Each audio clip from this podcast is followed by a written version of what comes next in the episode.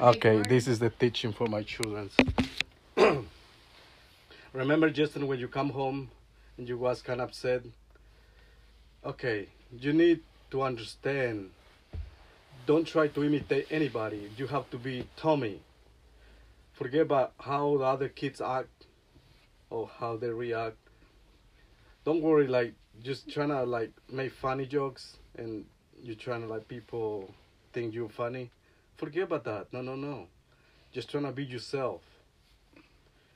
Okay, God give us different gifts. Like Jesse got his own gift.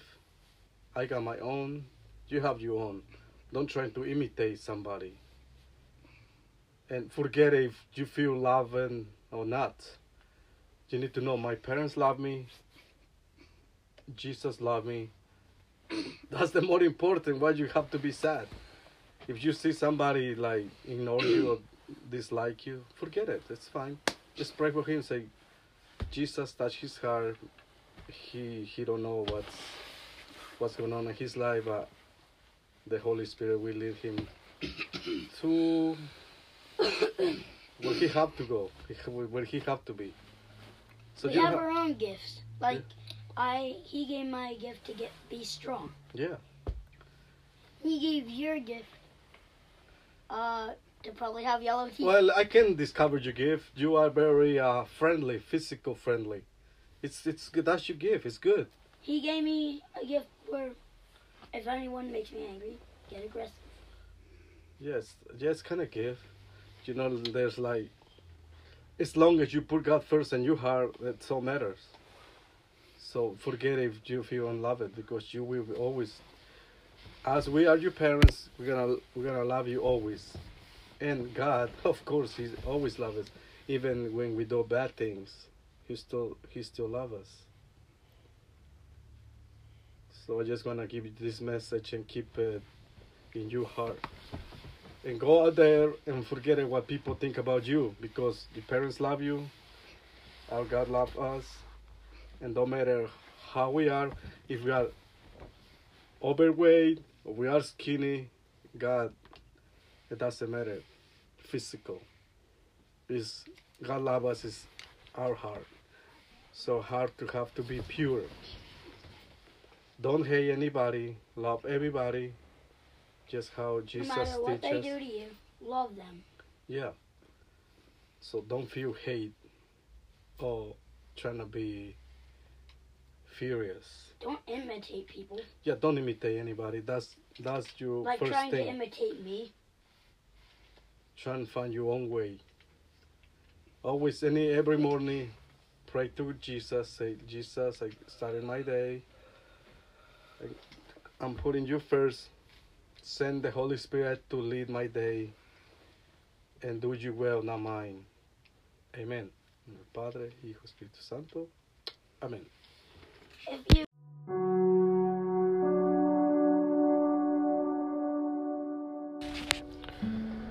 Quiero hacer este pequeño video para comunicarle a la señora Ross. La otra vez te mandé un mensaje pidiéndote que si podíamos hablar y nunca contestaste.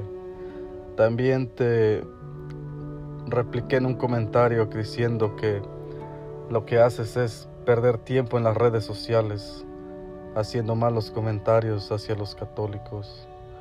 Lo que yo te recomendaba es que en vez de andar perdiendo tiempo por las redes, si en verdad buscas o piensas que estás en la verdad, necesitas ir desde la raíz, desde los primeros cristianos, y verás sin que andes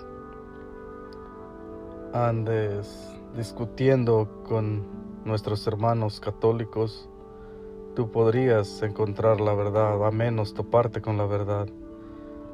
Muchos han tratado de desmentir la iglesia y han terminado convirtiéndose a la única y verdadera religión, que es la iglesia católica. No trates de replicar al instante, solo me gustaría que lo meditaras porque lo que has hecho es solo buscar y tratar de desmentir a la iglesia, como que se mira que no buscas con honestidad. Te invito a que honestamente te metas a la historia y trates de buscar tú misma sin que dialogues con aquellos hermanos que andan en las redes, porque solo lo que hacen es escándalo en las redes. Y un verdadero cristiano no debe hacer eso. Caemos en la tentación del odio, no sé qué es, pero eso no debe suceder. A menos si tú crees que estás en la verdad, pues tampoco andes ofendiendo a los católicos y también pues de aquellos hermanos que están dispuestos a seguir el juego. Yo en mi lugar no haría eso. Espero que mis palabras te sirvan. Y también miro que con el celo que tienes te sucedería como... Bueno, este es un comentario aparte. El celo que tienes te pasaría igual que el apóstol Pablo, que estaba celoso de su religión, el judaísmo, y cuando se convirtió al cristianismo andaba con todo, predicando. Espero y oro que un día así te suceda. Pero es lo que debes hacer, ir desde el principio hasta ahorita a buscar la verdad, con honestidad. Haz de cuenta que no eres ni cristiana evangélica ni católica. Tienes que ir con un corazón de niño abierta a encontrar,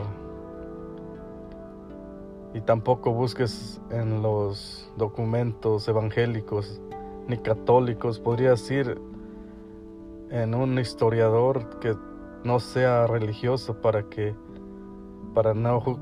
no te justifiques que porque es católico o porque es evangélico. Mejor ve con uno que no es religioso, y así, si Dios lo permitiera, podrías llegar a la verdad. Pues con esto me despido, y que Dios te bendiga y a toda la comunidad de las redes, y espero que también a ellos les sirva, que no caigamos el juego de andar haciendo malos comentarios por las redes. Deberíamos unirnos y evangelizar en vez de andar escandalizándonos por las redes, que eso mal ejemplo para la comunidad cristiana. Que Dios te bendiga.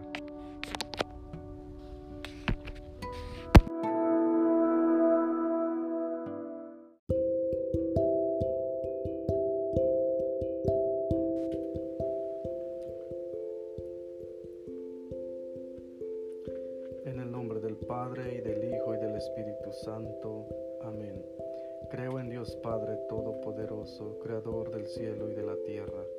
Creo en Jesucristo, su único Hijo, nuestro Señor, que fue concebido por obra y gracia del Espíritu Santo, nació de Santa María Virgen, padeció bajo el poder de Poncio Pilato, fue crucificado, muerto y sepultado, descendió a los infiernos, al tercer día resucitó de entre los muertos, subió a los cielos y está sentado a la derecha de Dios, Padre Todopoderoso. Desde allí ha de venir a juzgar a vivos y muertos. Creo en el Espíritu Santo, la Santa Iglesia Católica, la comunión de los santos, el perdón de los pecados, la resurrección de la carne y la vida eterna.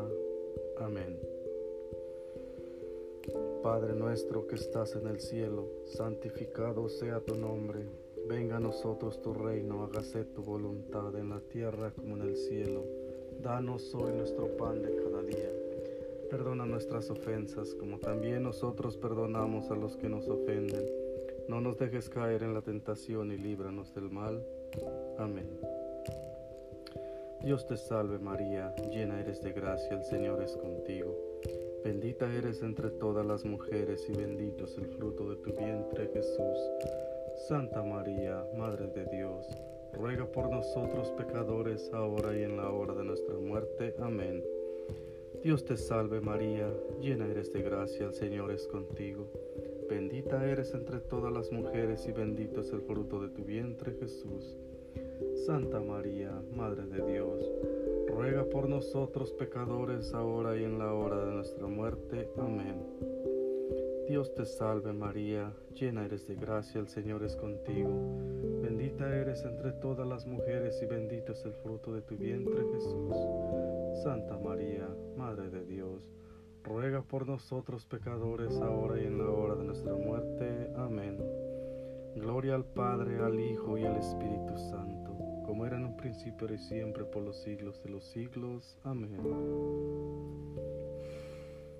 Va Jesús con ellos a una propiedad llamada Getsemaní, y dice a los discípulos: sentaos aquí, mientras voy allá a orar.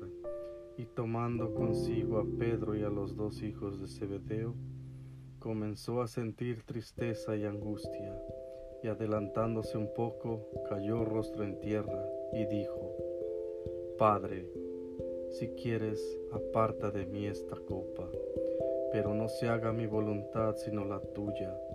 Y sumido en agonía, insistía más en su oración. Su sudor se hizo como gotas espesas de sangre que caían en tierra. Padre nuestro que estás en el cielo, santificado sea tu nombre. Venga a nosotros tu reino, hágase tu voluntad en la tierra como en el cielo. Danos hoy nuestro pan de cada día. Perdona nuestras ofensas, como también nosotros perdonamos a los que nos ofenden. No nos dejes caer en la tentación y líbranos del mal. Amén. Dios te salve María, llena eres de gracia, el Señor es contigo. Bendita eres entre todas las mujeres y bendito es el fruto de tu vientre, Jesús. Santa María, Madre de Dios, ruega por nosotros pecadores, ahora y en la hora de nuestra muerte. Amén. Dios te salve María, llena eres de gracia, el Señor es contigo. Bendita eres entre todas las mujeres y bendito es el fruto de tu vientre, Jesús. Santa María, Madre de Dios, ruega por nosotros pecadores, ahora y en la hora de nuestra muerte. Amén. Dios te salve María, llena eres de gracia, el Señor es contigo. Bendita eres entre todas las mujeres y bendito es el fruto de tu vientre, Jesús. Santa María, Madre de Dios, ruega por nosotros pecadores, ahora y en la hora de nuestra muerte. Amén. Dios te salve María, llena eres de gracia, el Señor es contigo. Bendita eres entre todas las mujeres y bendito es el fruto de tu vientre, Jesús. Santa María, Madre de Dios, ruega por nosotros pecadores, ahora y en la hora de nuestra muerte. Amén. Dios te salve María, llena eres de gracia, el Señor es contigo. Bendita eres entre todas las mujeres y bendito es el fruto de tu vientre, Jesús. Santa María, Madre de Dios, ruega por nosotros pecadores, ahora y en la hora de nuestra muerte. Amén. Dios te salve María, llena eres de gracia, el Señor es contigo. Bendita eres entre todas las mujeres y bendito es el fruto de tu vientre, Jesús. Santa María, Madre de Dios, ruega por nosotros pecadores, ahora y en la hora de nuestra muerte. Amén. Dios te salve María, llena eres de gracia, el Señor es contigo. Bendita eres entre todas las mujeres y bendito es el fruto de tu vientre, Jesús. Santa María, Madre de Dios, ruega por nosotros pecadores, ahora y en la hora de nuestra muerte. Amén. Dios te salve María, llena eres de gracia, el Señor es contigo. Bendita eres entre todas las mujeres y bendito es el fruto de tu vientre, Jesús. Santa María, Madre de Dios, ruega por nosotros pecadores, ahora y en la hora de nuestra muerte. Amén. Dios te salve María, llena eres de gracia, el Señor es contigo. Bendita eres entre todas las mujeres y bendito es el fruto de tu vientre, Jesús. Santa María, Madre de Dios, ruega por nosotros pecadores, ahora y en la hora de nuestra muerte. Amén. Dios te salve María, llena eres de gracia, el Señor es contigo. Bendita eres entre todas las mujeres y bendito es el fruto de tu vientre, Jesús. Santa María, Madre de Dios, ruega por nosotros pecadores, ahora y en la hora de nuestra muerte. Amén. Gloria al Padre, y al Hijo, y al Espíritu Santo, como era en el principio, ahora y siempre, por los siglos de los siglos. Amén. Oh mi Jesús, perdónanos nuestros pecados, líbranos del fuego del infierno, lleva todas las almas al cielo, especialmente las más necesitadas de tu misericordia.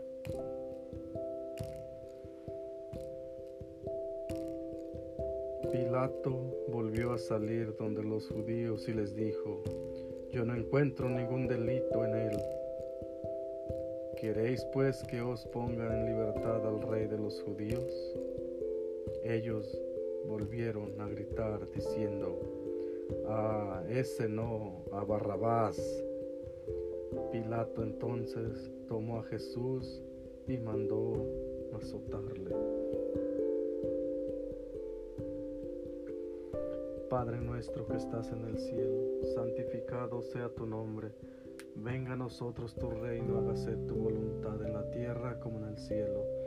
Danos hoy nuestro pan de cada día, perdona nuestras ofensas, como también nosotros perdonamos a los que nos ofenden. No nos dejes caer en la tentación y líbranos del mal.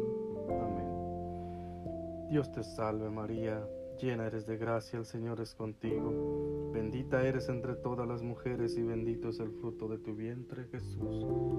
Santa María, Madre de Dios, ruega por nosotros pecadores, ahora y en la hora de nuestra muerte. Amén. Dios te salve María, llena eres de gracia, el Señor es contigo. Bendita eres entre todas las mujeres y bendito es el fruto de tu vientre, Jesús.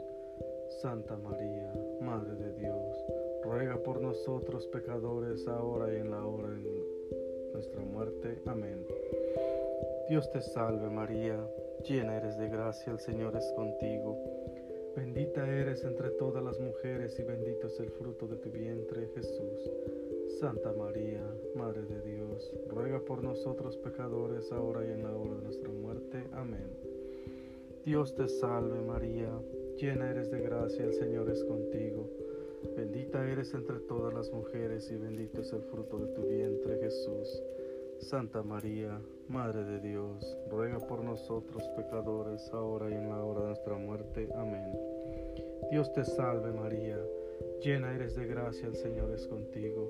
Bendita eres entre todas las mujeres y bendito es el fruto de tu vientre, Jesús. Santa María, Madre de Dios, ruega por nosotros pecadores, ahora y en la hora de nuestra muerte. Amén. Dios te salve María, llena eres de gracia, el Señor es contigo.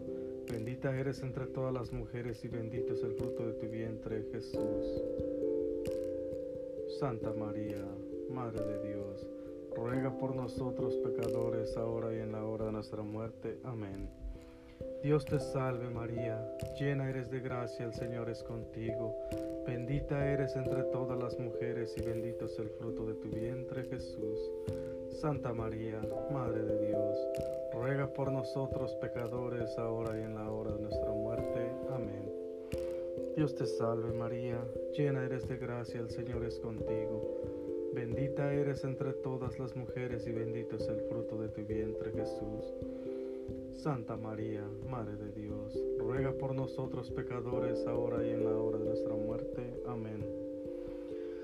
Dios te salve María, llena eres de gracia, el Señor es contigo. Bendita eres entre todas las mujeres y bendito es el fruto de tu vientre, Jesús.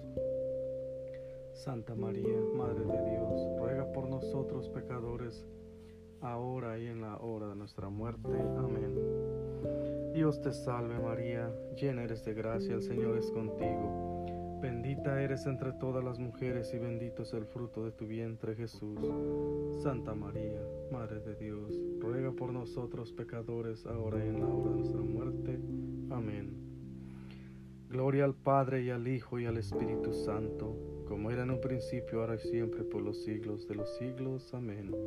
Oh mi Jesús, perdónanos nuestros pecados, líbranos del fuego del infierno, lleva todas las almas al cielo, especialmente las más necesitadas de tu misericordia.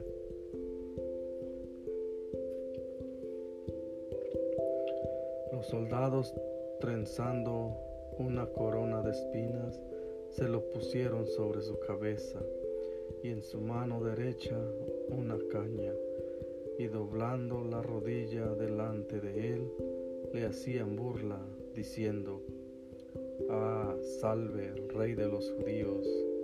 Después de escupirle, cogieron la caña y le golpeaban en la cabeza. Padre nuestro que estás en el cielo, santificado sea tu nombre. Venga a nosotros tu reino, hágase tu voluntad en la tierra como en el cielo. Danos hoy nuestro pan de cada día, perdona nuestras ofensas, como también nosotros perdonamos a los que nos ofenden. No nos dejes caer en la tentación y líbranos del mal. Amén. Dios te salve María, llena eres de gracia, el Señor es contigo. Bendita eres entre todas las mujeres y bendito es el fruto de tu vientre, Jesús. Santa María, Madre de Dios, ruega por nosotros pecadores, ahora y en la hora de nuestra muerte. Amén. Dios te salve María, llena eres de gracia, el Señor es contigo. Bendita eres entre todas las mujeres y bendito es el fruto de tu vientre, Jesús. Santa María, Madre de Dios, ruega por nosotros pecadores, ahora y en la hora de nuestra muerte. Amén. Dios te salve María, llena eres de gracia, el Señor es contigo. Bendita eres entre todas las mujeres y bendito es el fruto de tu vientre, Jesús. Santa María, Madre de Dios, ruega por nosotros pecadores, ahora y en la hora de nuestra muerte. Amén. Dios te salve María, llena eres de gracia, el Señor es contigo.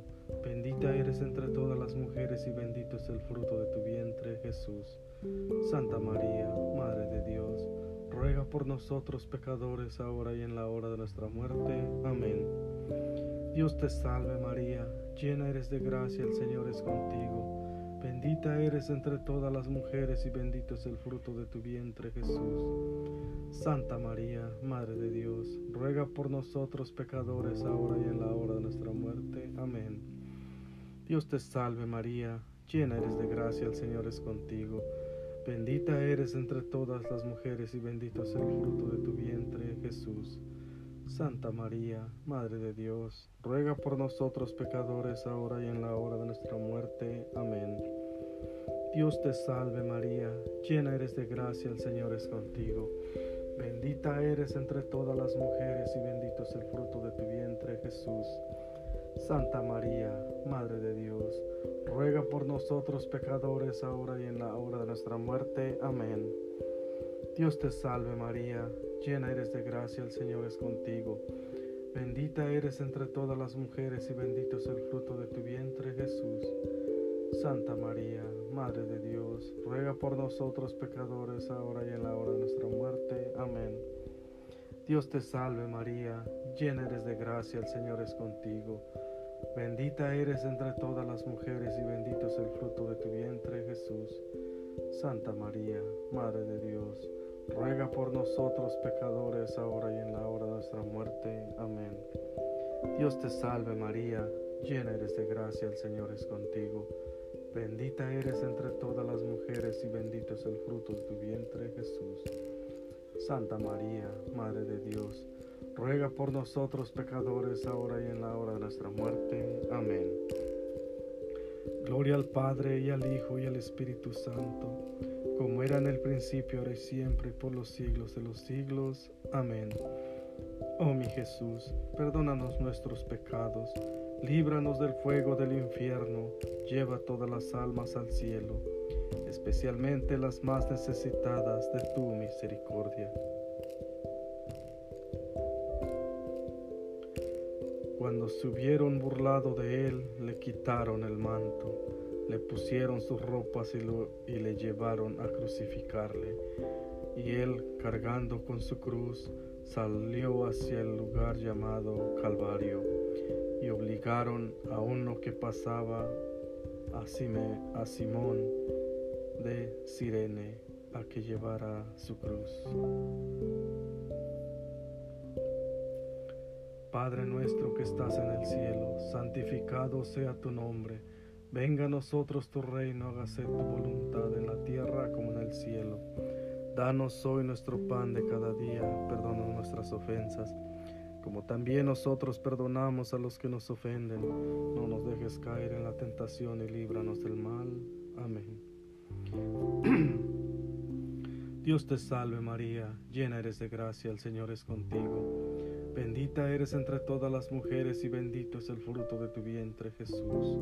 Santa María, Madre de Dios, ruega por nosotros pecadores, ahora y en la hora de nuestra muerte. Amén. Dios te salve María, llena eres de gracia, el Señor es contigo.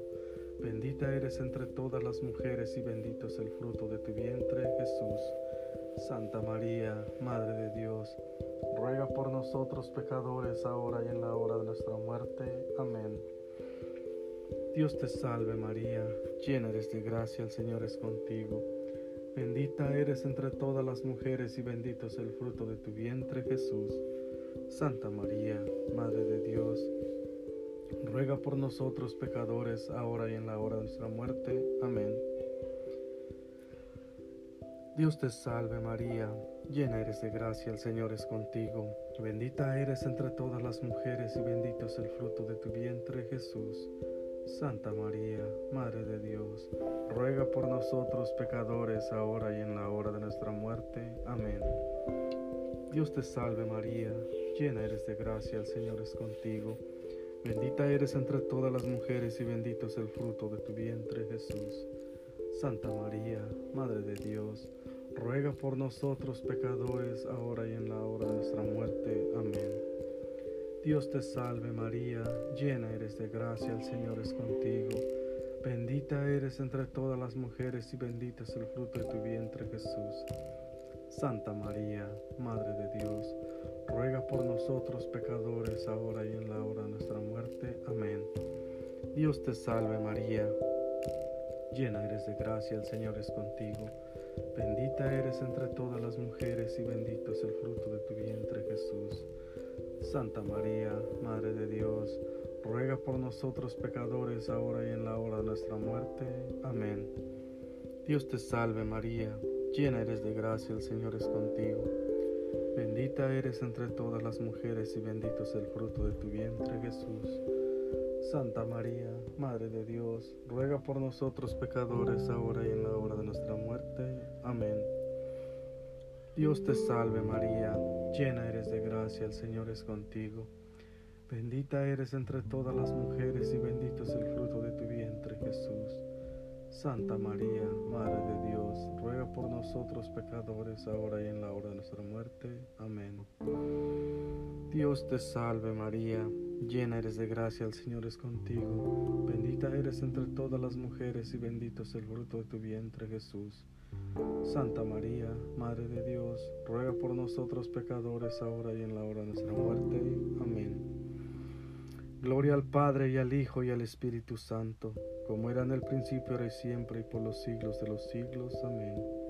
Oh mi Jesús, perdónanos nuestros pecados, líbranos del fuego del infierno, lleva todas las almas al cielo, especialmente las más necesitadas de tu misericordia.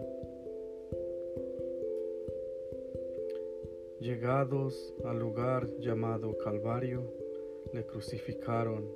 Jesús decía: Padre, perdónales porque no saben lo que hacen.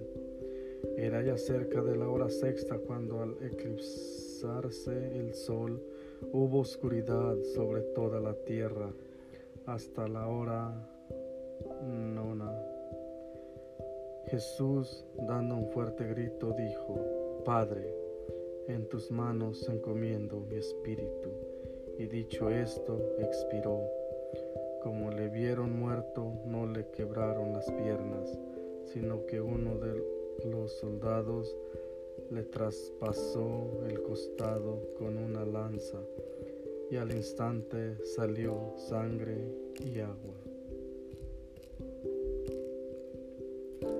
Padre nuestro que estás en el cielo, santificado sea tu nombre. Venga a nosotros tu reino, hágase tu voluntad en la tierra como en el cielo. Danos hoy nuestro pan de cada día, perdona nuestras ofensas, como también nosotros perdonamos a los que nos ofenden. No nos dejes caer en la tentación y líbranos del mal. Amén. Dios te salve María, llena eres de gracia, el Señor es contigo. Bendita eres entre todas las mujeres y bendito es el fruto de tu vientre, Jesús. Santa María, Madre de Dios, ruega por nosotros pecadores, ahora y en la hora de nuestra muerte. Amén. Dios te salve María, llena eres de gracia, el Señor es contigo.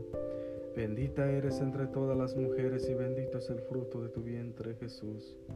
Santa María, Madre de Dios, ruega por nosotros pecadores, ahora y en la hora de nuestra muerte. Amén. Dios te salve María, llena eres de gracia, el Señor es contigo.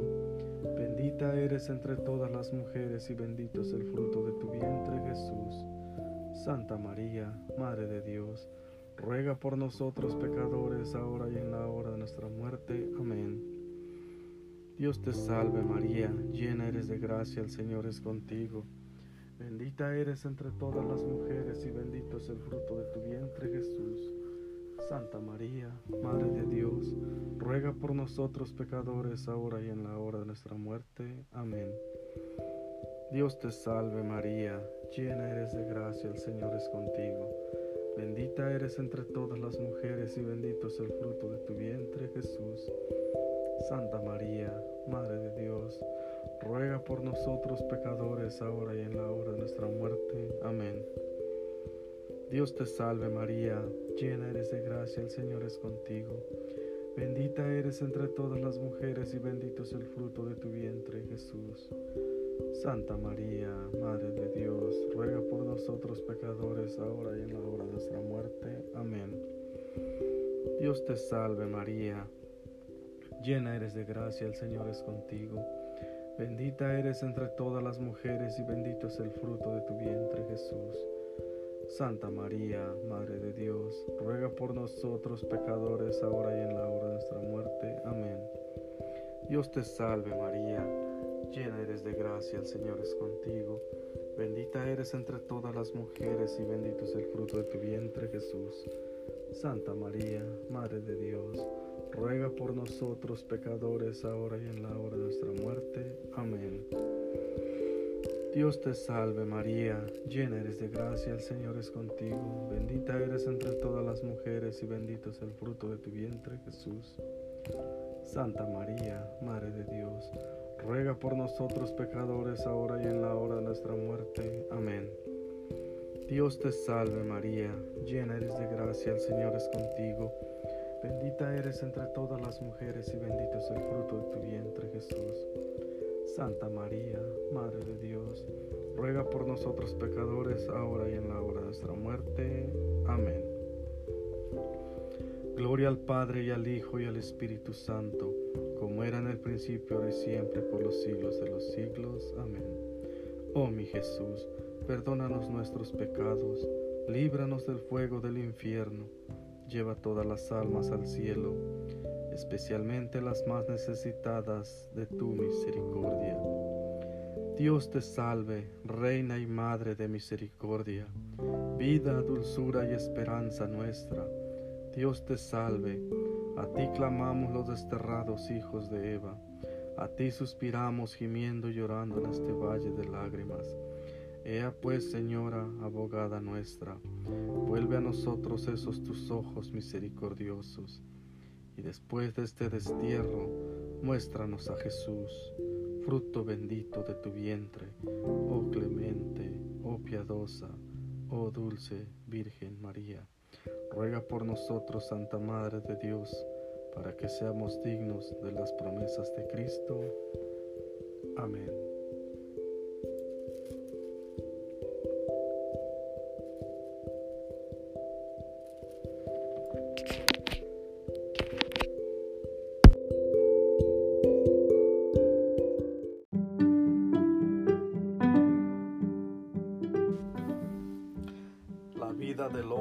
Conocer y amar a Dios, Dios infinitamente perfecto y bienaventurado, en sí mismo, en un designio de pura bondad, ha creado libremente al hombre para que tenga parte en su vida bienaventurada.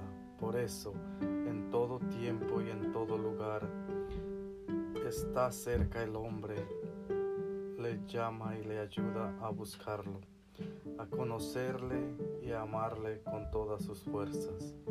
Convoca a todos los hombres que el pecado disperso a la unidad de su familia, la Iglesia, lo hace mediante su Hijo que envió como Redentor y Salvador al llegar la plenitud de los tiempos.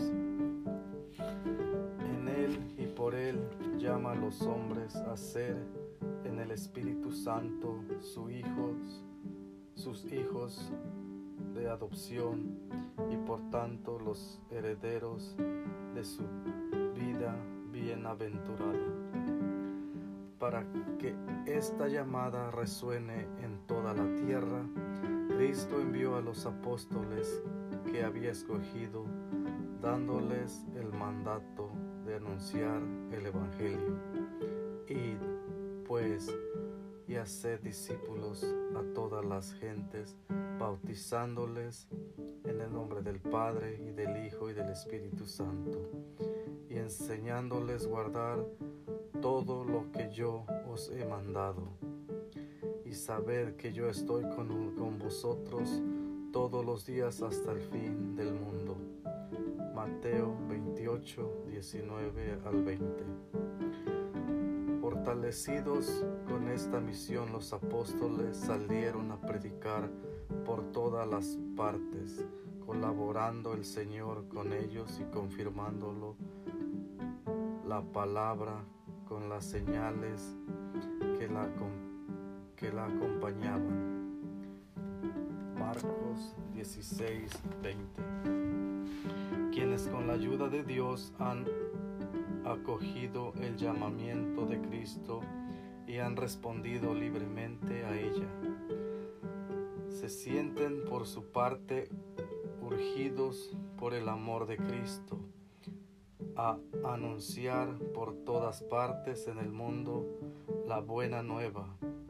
Este tesoro recibido de los apóstoles ha sido guardado fielmente por sus sucesores. Todos los fieles de Cristo son llamados a transmitirlo de generación en generación, anunciando la fe, viviéndola en la comunión fraterna y celebrándola en la liturgia y en la oración. Transmitir la fe, la catequesis. Muy pronto se llamó a catequesis al conjunto de los esfuerzos realizados en la Iglesia para hacer discípulos, para ayudar a los hombres a creer que Jesús es el Hijo de Dios, a fin de que por la fe tengan la vida en su nombre, y para educarlos e instruirlos en esta vida y construir así el cuerpo de Cristo. La catequesis es una educación en la fe de los niños, de los jóvenes y adultos, que comprenden especialmente una enseñanza de la doctrina cristiana, dada generalmente de modo orgánico y sistemático, con miras a iniciarlos en la plenitud de la vida cristiana. Sin confundirse con ellos, la catequesis se articula dentro de un cierto número de elementos de la misión pastoral de la Iglesia, que tiene un aspecto catequético que preparan para la catequesis o que derivan de ella. Primer anuncio, el Evangelio o predicación misionera para suscitar la fe, búsqueda de corazones para creer, experiencia de vida cristiana, celebración de los sacramentos, integración en la comunidad eclesial, testimonio apostólico y misionero. La catequesis está unida íntimamente a toda la vida de la Iglesia. No solo la extensión geográfica y el aumento numérico de la Iglesia, sino también y más aún su crecimiento interior, su correspondencia con el designio de Dios depende esencialmente de ella. Los periodos de renovación de la Iglesia son también tiempos fuertes de la catequesis. Así, en la gran época de los padres de la Iglesia, vemos a santos obispos consagrar una parte importante de su ministerio a la catequesis. Es la época de San Cirilo de Jerusalén y de San Juan Crisóstomo, de San Ambrosio y de San Agustín, y de muchos otros padres cuyas obras catequéticas siguen siendo modelos.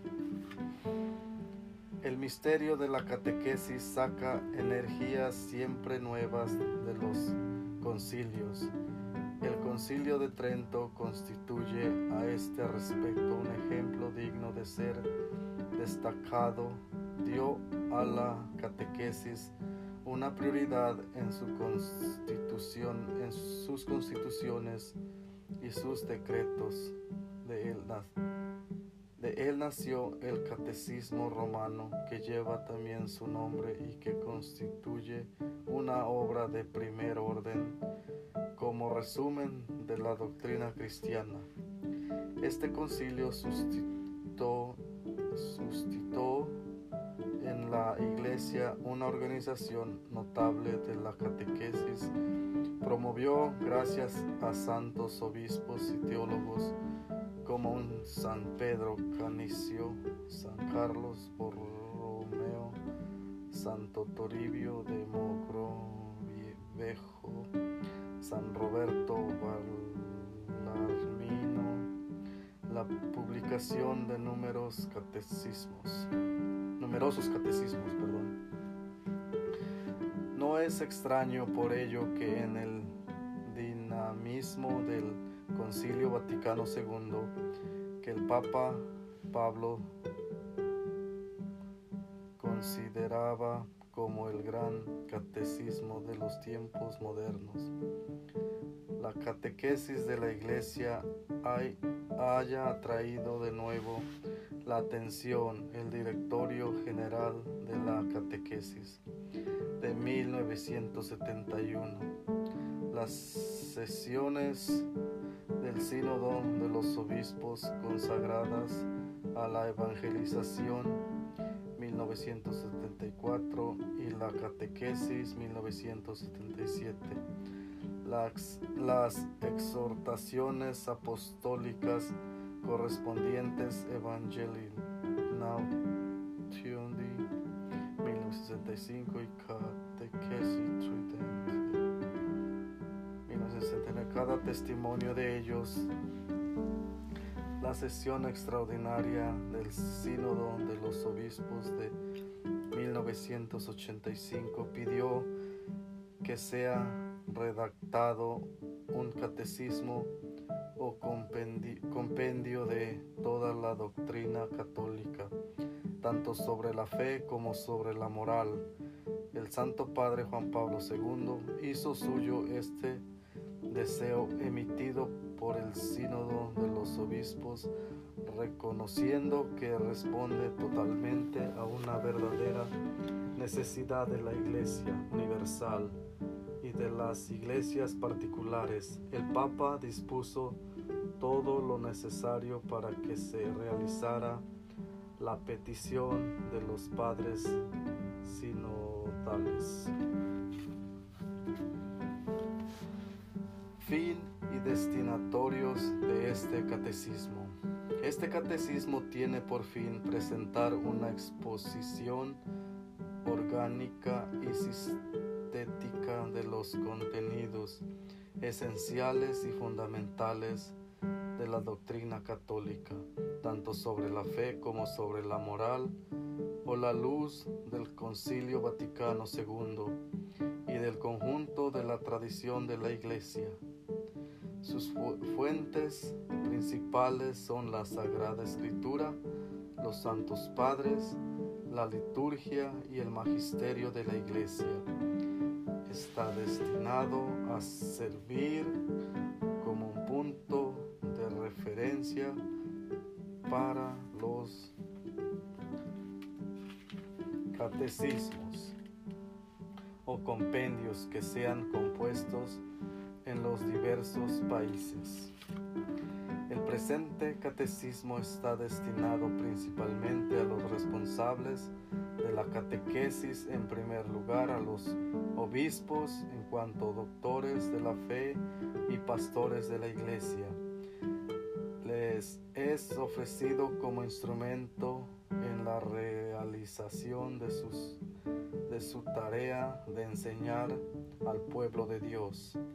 A través de los obispos se dirige a los redactores de catecismos, a los sacerdotes y a los catequistas. Será también de útil lectura para todos los demás fieles cristianos.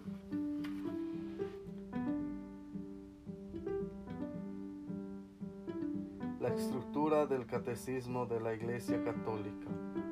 El plan de este catecismo se inspira de la gran tradición de los catecismos, los cuales articulan la catequesis en torno a cuatro pilares: la profesión de la fe, bautismal, el símbolo, los sacramentos de la fe, la vida de fe, los mandamientos, la oración del creyente, el Padre Nuestro.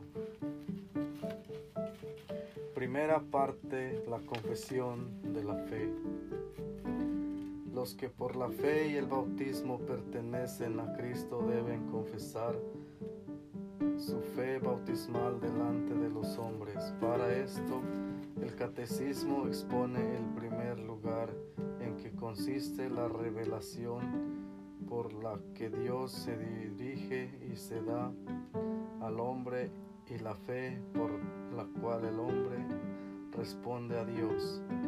Primera sección. El símbolo de la fe resume los dones que Dios hace al hombre como autor de todo bien, como redentor, como santificador, y los artículos en torno a los tres capítulos de nuestro bautismo: la fe en un solo Dios, el Padre Todopoderoso, el Creador, y Jesucristo, su Hijo, nuestro Señor y Salvador, y el Espíritu Santo en la Santa Iglesia.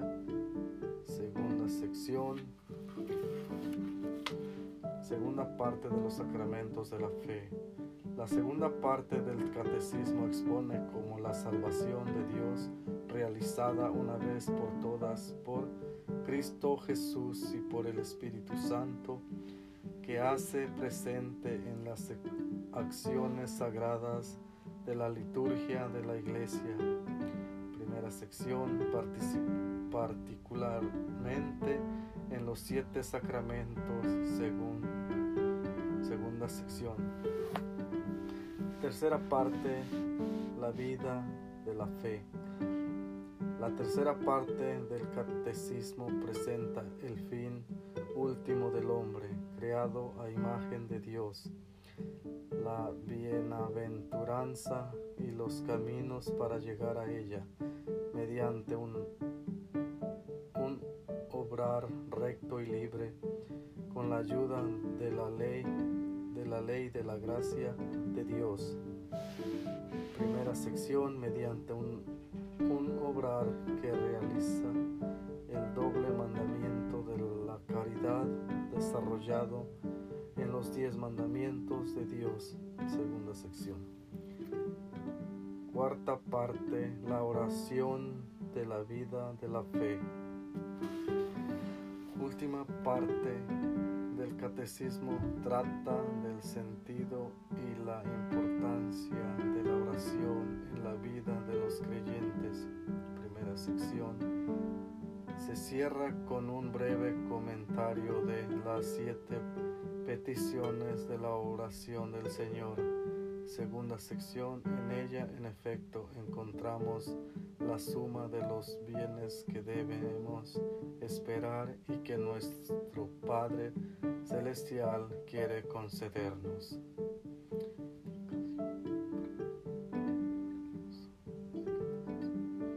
Indicaciones prácticas para el uso de este catecismo. Este catecismo está concebido como una exposición orgánica de toda la fe católica. Es preciso, por tanto, leerlo como una unidad numerosa referencias en el interior del texto y el índice analítico al fin del volumen permiten ver cada tema en su vinculación con el conjunto de la fe. Con frecuencia los textos de la Sagrada Escritura no son citados literalmente, sino indicados solo la referencia mediante,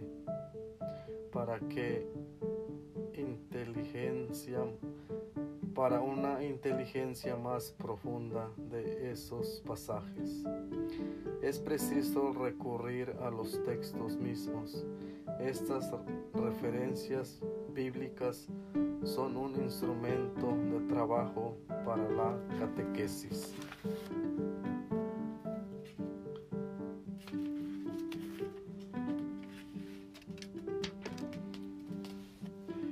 Cuando en ciertos pasajes se emplea letra pequeña, con ello se indica que se trata de puntualizaciones de tipo histórico, apologético o de exposiciones doctrinales complementarias. Las citas en letra pequeña de fuentes patrísticas, litúrgicas, magisteriales o hagiográficas tienen como fin enriquecer la exposición doctrinal. Con frecuencia, estos textos han sido escogidos con miras a un uso directamente catequético. Al fin de cada unidad temática, una serie de textos breves resumen en fórmulas condensadas lo esencial de la enseñanza. Estos resúmenes tienen como finalidad ofrecer sugerencias para fórmulas sintéticas y memorizables en la catequesis de cada lugar. Las necesarias adaptaciones. El acento de este catecismo se pone en la exposición doctrinal. Quiere, en efecto, ayudar a profundizar el conocimiento de la fe. Por lo mismo, está orientado a la maduración de esta fe, su enraizamiento en la vida y su irradiación en el testimonio. Por su misma finalidad, este catecismo no se propone realizar las adaptaciones del contenido y de los métodos catequéticos que existen. Las diferencias de culturas, de edades de la vida espiritual, de situaciones sociales y eclesiales de aquellos a quienes se dirige la catequesis. Estas indispensables adaptaciones corresponden a catecismos propios de cada lugar y más aún, aunque ellos no toman a su cargo instruir a los fieles. El que enseña debe hacerlo todo a todos. Primera carta a los Corintios 9:22. Para ganarlos a todos para Jesucristo, sobre todo que no se imagine que le ha sido confiada una sola clase de almas y que por consiguiente le es lícito enseñar y formar igualmente a todos los fieles en la verdad, piedad, con un único método y siempre el mismo, que sepa bien que unos son en Jesucristo como niños recién nacidos, otros como adolescentes, otros finalmente como poseedores ya de todas sus fuerzas, los que son llamados al ministerio de la predicación deben, al transmitir la enseñanza del misterio de la fe y de las reglas de las costumbres, acomodar sus palabras al espíritu y a la inteligencia de sus oyentes.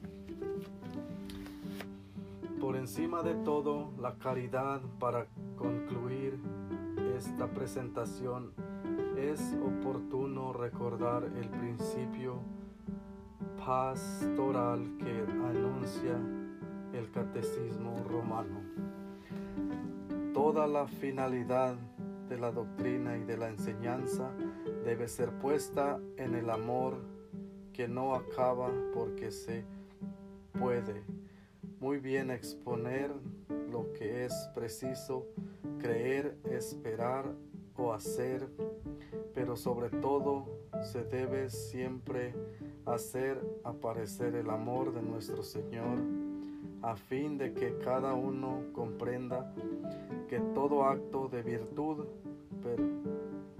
perfectamente cristiano no tiene otro origen que el amor, ni otro término que el amor. Gracias. Introducción del Catecismo.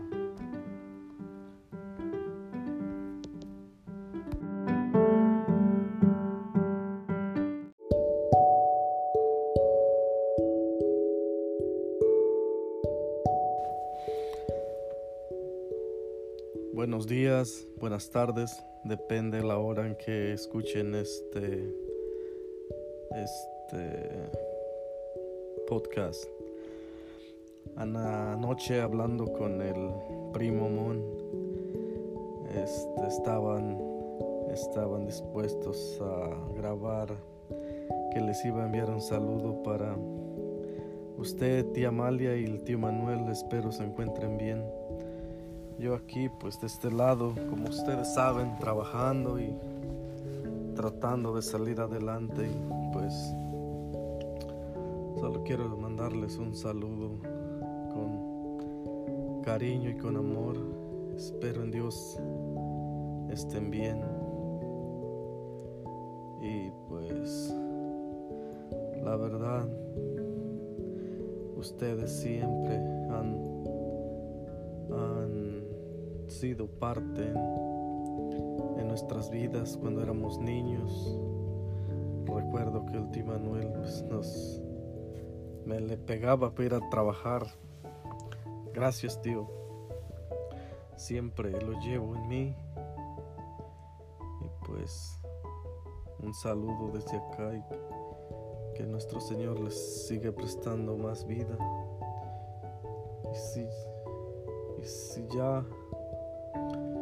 si la vida ya nos da la oportunidad de vernos, pues fue un placer y un gusto de vivir en la infancia al lado de ustedes, ya que ahora estamos de este lado, y pues con este problema de la migración, pues no es fácil para mí ir y volver, pero pues ahí vamos echándole ganas, y pues se me cuidan, Ahí me los saluda la prima Norma, la prima Rube. Y espero pues en Dios se encuentren bien. Gracias.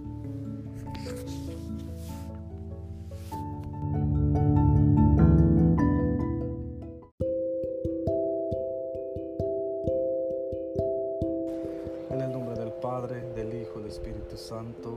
Amén. Señor, venimos a tu palabra. Abre nuestra mente y nuestro corazón para poder absorber tu palabra. Y que tus palabras queden en nuestros corazones. Así poder expandir tu palabra con nuestros hermanos que necesitan escuchar de ti, saber más de ti, Señor.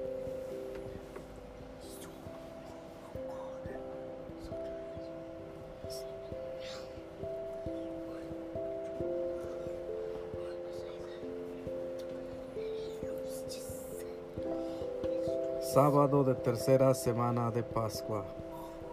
Primera lectura. Hechos 9, 31 al 42. La iglesia, entre tanto, gozaba de paz en toda Judea, Galilea y Samaria. Se iba consolidando, vivía en este temor el Señor y crecía en número, asistida a todo por el Espíritu Santo.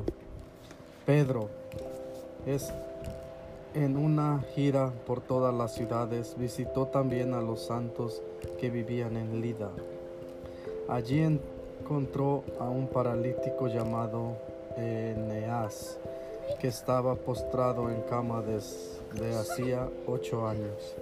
Pedro le dijo: Eneas, Jesucristo te devuelve la salud, levántate y arregla tú mismo la cama.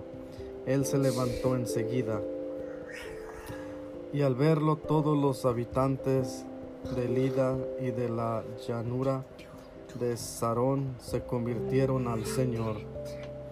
Entre los discípulos de Jope había una mujer llamada Tabita, que quiere decir gacela. Pasaba su vida haciendo el bien y repartía abundantes limosnas. Pero en esos días se enfermó y murió. Después de haberla lavado, la colocaron en la habitación de arriba. Como Lida está cerca de Jope, los discípulos, enterados de que Pedro estaba allí, enviaron a 2 hombres para pedirle que acudiera cuanto antes. Pedro salió enseguida con ellos. Apenas llegó, lo llevaron a la habitación de arriba. Todas las viudas lo rodearon y llorando le mostraban las túnicas y los abrigos que les había hecho Tabita cuando vivía con ellas. Pedro hizo salir a todos afuera. Se puso de rodillas y comenzó a orar. Volviéndose luego hacia el cadáver, dijo: Tabita, levántate. Ella abrió los ojos y al ver a Pedro se incorporó. Él la tomó de la mano y la hizo levantar. Llamó entonces a los hermanos y a las viudas y se las devolvió con vida. La noticia se extendió por toda la ciudad de Jope, y muchos creyeron en el Señor. Palabra de Dios, te alabamos, Señor. Salmos 1:15.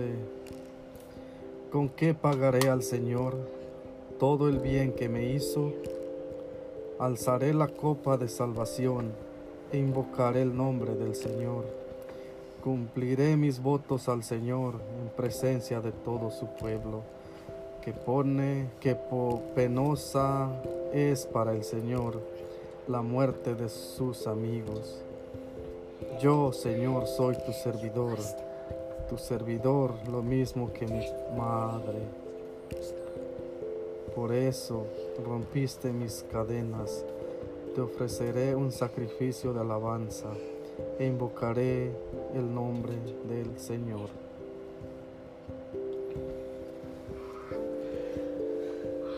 Evangelio según San Juan. Gloria a ti, Señor. Después de oírlo, muchos de sus discípulos decían: «Es duro este lenguaje, ¿quién puede escucharlo?». Jesús, sabiendo lo que sus discípulos murmuraban, les dijo: «¿Esto los escandaliza? ¿Qué pasará entonces cuando vean al Hijo del Hombre subir donde estaba antes? El Espíritu es el que da vida, la carne de nada sirve. Las palabras que les dije son espíritu y vida. Pero hay entre ustedes algunos que no creen». En efecto, Jesús sabía desde el primer momento quiénes eran los que no creían y quién era el que lo iba a entregar. Y agregó: «Por eso les he dicho que nadie puede venir a mí si el Padre no se lo concede». Desde ese momento muchos de sus discípulos se alejaron de él y dejaron de acompañarlo. Jesús preguntó entonces a los 12: «¿También ustedes quieren irse?».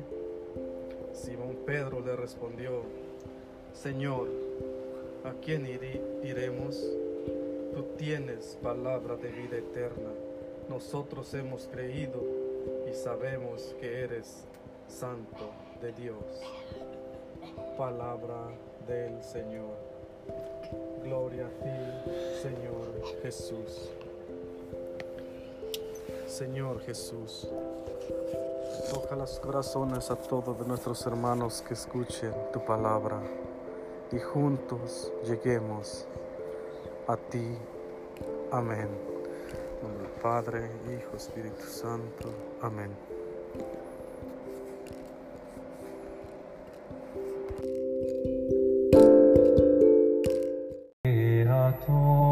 Spiritus, mentes tuorum visita,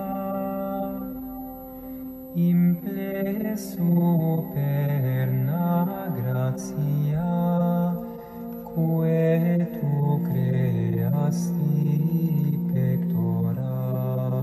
Misericors paraclitus, donum Dei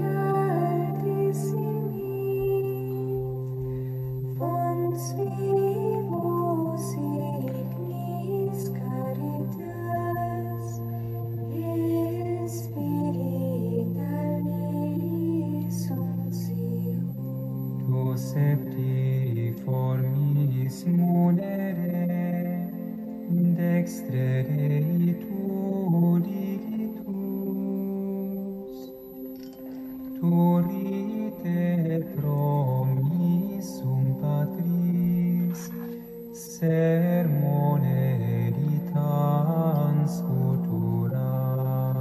Accende lumen sensibus, infunde amorem cordibus, infirma nostri corporis, virtute firmans perpetuis. Postem repellas longibus, pacem querones protinus, Ductores sic te previo, vitemus omne noxius. Vertesiamus da Patrem, noscamus atque Filium, Deo Trius quae Spiritum, credamus omni tempore.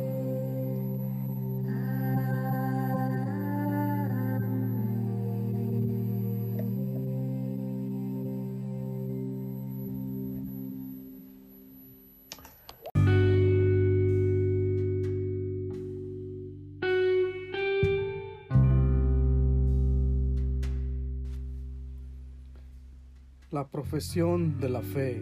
Primera sección. Creo, creemos. Cuando profesamos nuestra fe, comenzamos diciendo, creo o creemos. Antes de exponer la fe de la Iglesia tal como es confesada en el credo, celebrada en la liturgia, vivida en la práctica de los mandamientos y en la oración, nos preguntamos, ¿qué significa creer? La fe es la respuesta del hombre a Dios que se revela y se entrega a Él, dando al mismo tiempo una luz sobreabundante al hombre que busca el sentido último de su vida. Por ello, consideramos primeramente esta búsqueda del hombre. Capítulo primero.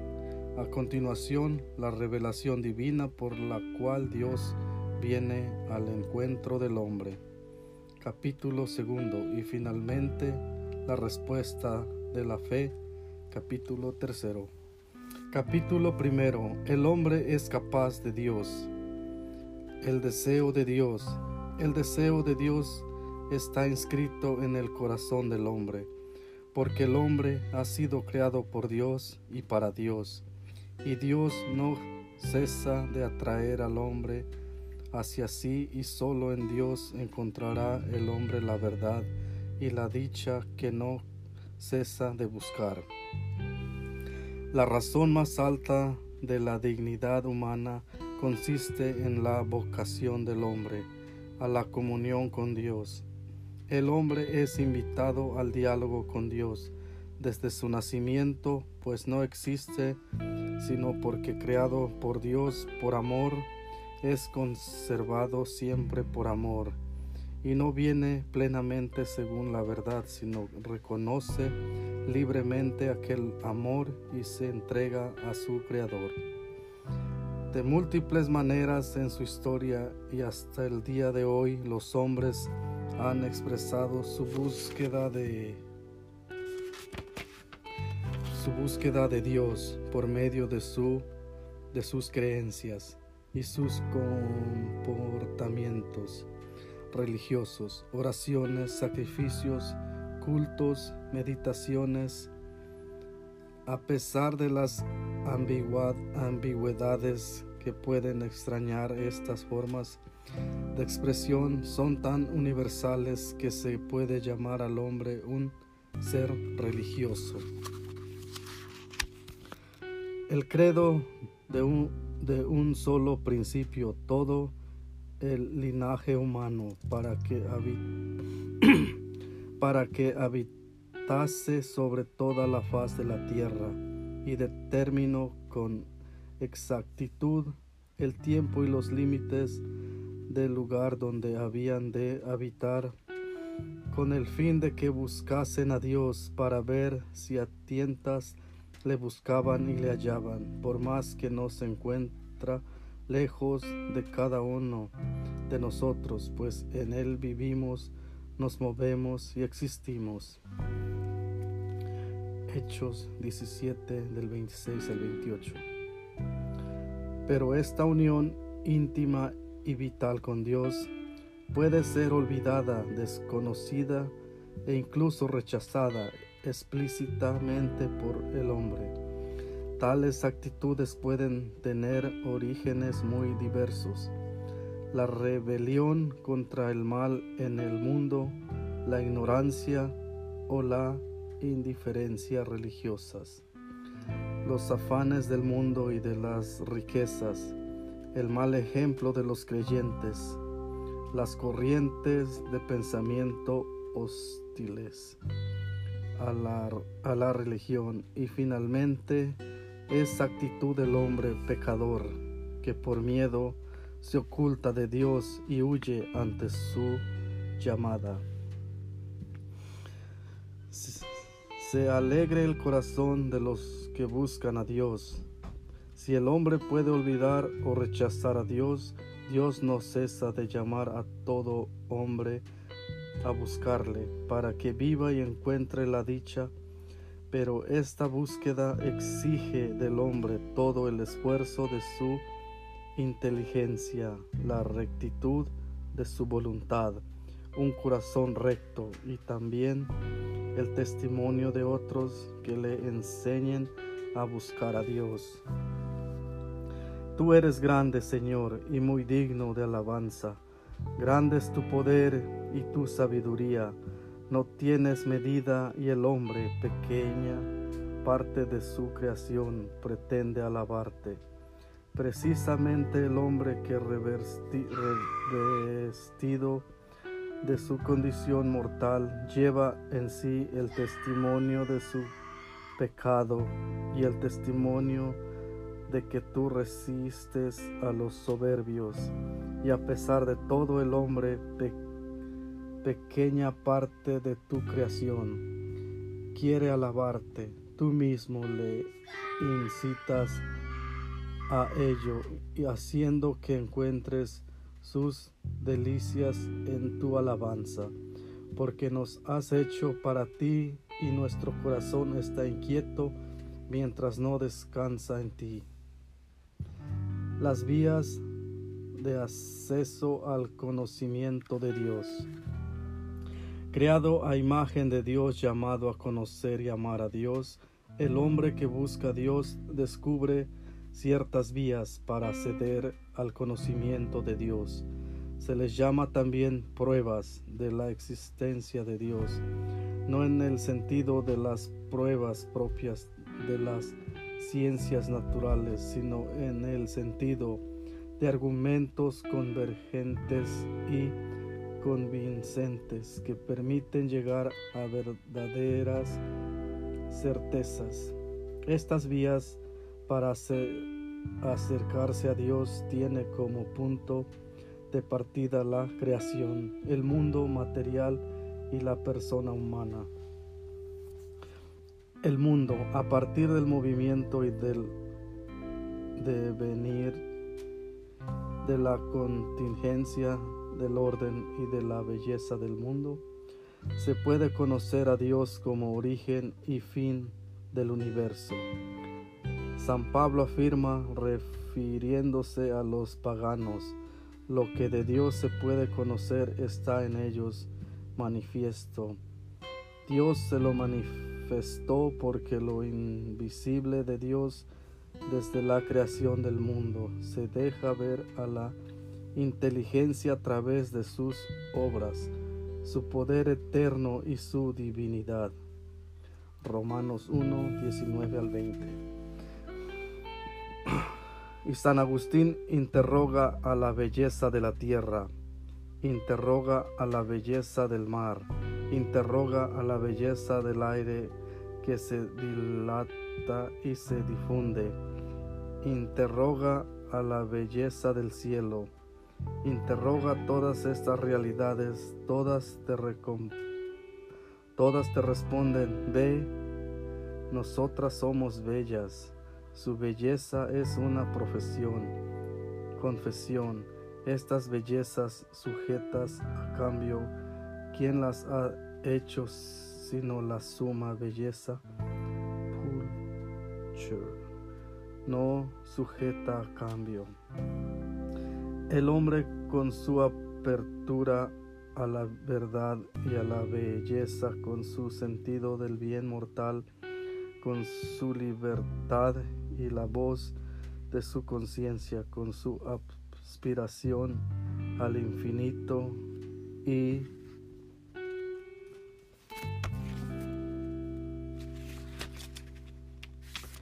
a la dicha, el hombre se interroga sobre la existencia de Dios.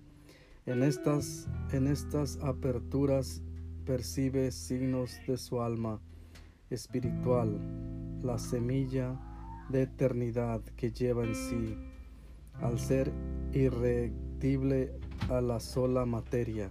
Su alma no puede tener origen más que en Dios. El mundo y el hombre testiguan que no tienen en ellos mismos ni su primer principio ni su fin último, sino que participan de aquel que es el ser en sí, sin origen y sin fin.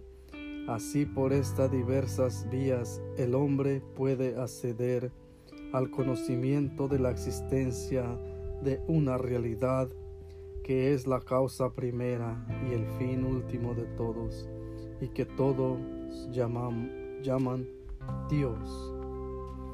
Las facultades del hombre lo hacen capaz de conocer la existencia de un Dios personal, pero para que el hombre pueda entrar en su intimidad, Dios ha querido revelarse al hombre y darle la gracia de poder acoger en la fe esa revelación. Sin embargo, las pruebas de la existencia de Dios pueden disponer a la fe y ayudar a ver que la fe no se opone a la razón humana. El conocimiento de Dios según la Iglesia.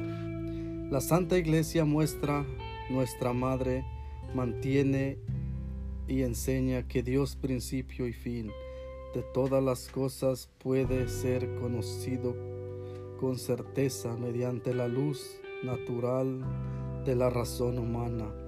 A partir de las cosas creadas, sin esta capacidad, el hombre no podría acoger la revelación de Dios. El hombre tiene esta capacidad porque ha sido creado a imagen de Dios. Sin embargo, en las condiciones históricas en que se encuentra el hombre, experimenta muchas dificultades para conocer a Dios con la sola luz de su razón.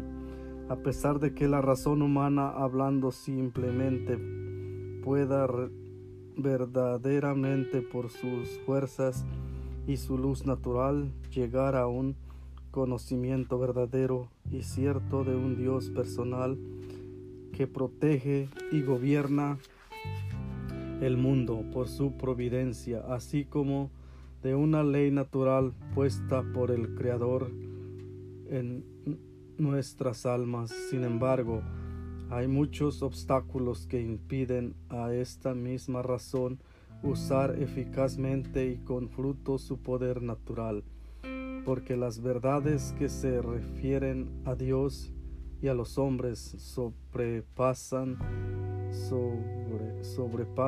absolutamente el orden de las cosas sensibles, y cuando deben traducirse en actos y proyectarse en la vida, exige que el hombre se entregue y renuncie a sí mismo. El espíritu humano, para adquirir semejante verdades, padece dificultad por parte de los sentidos y de la imaginación, así como de los malos deseos nacidos del pecado original. De ahí procede que en semejantes materias los hombres se persuadan fácilmente de la falsedad, o al menos de la incertidumbre, de las cosas que no quisieran que fuesen verdaderas.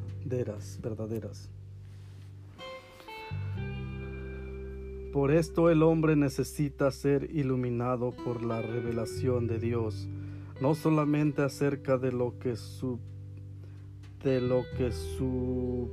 su entendimiento, sino también sobre la verdad, las verdades religiosas y morales, que de suyo no son inaccesibles a la razón, a fin de que puedan ser, en el estado actual del género humano, conocidas de todos sin dificultad, con una certeza firme y sin mezcla de error.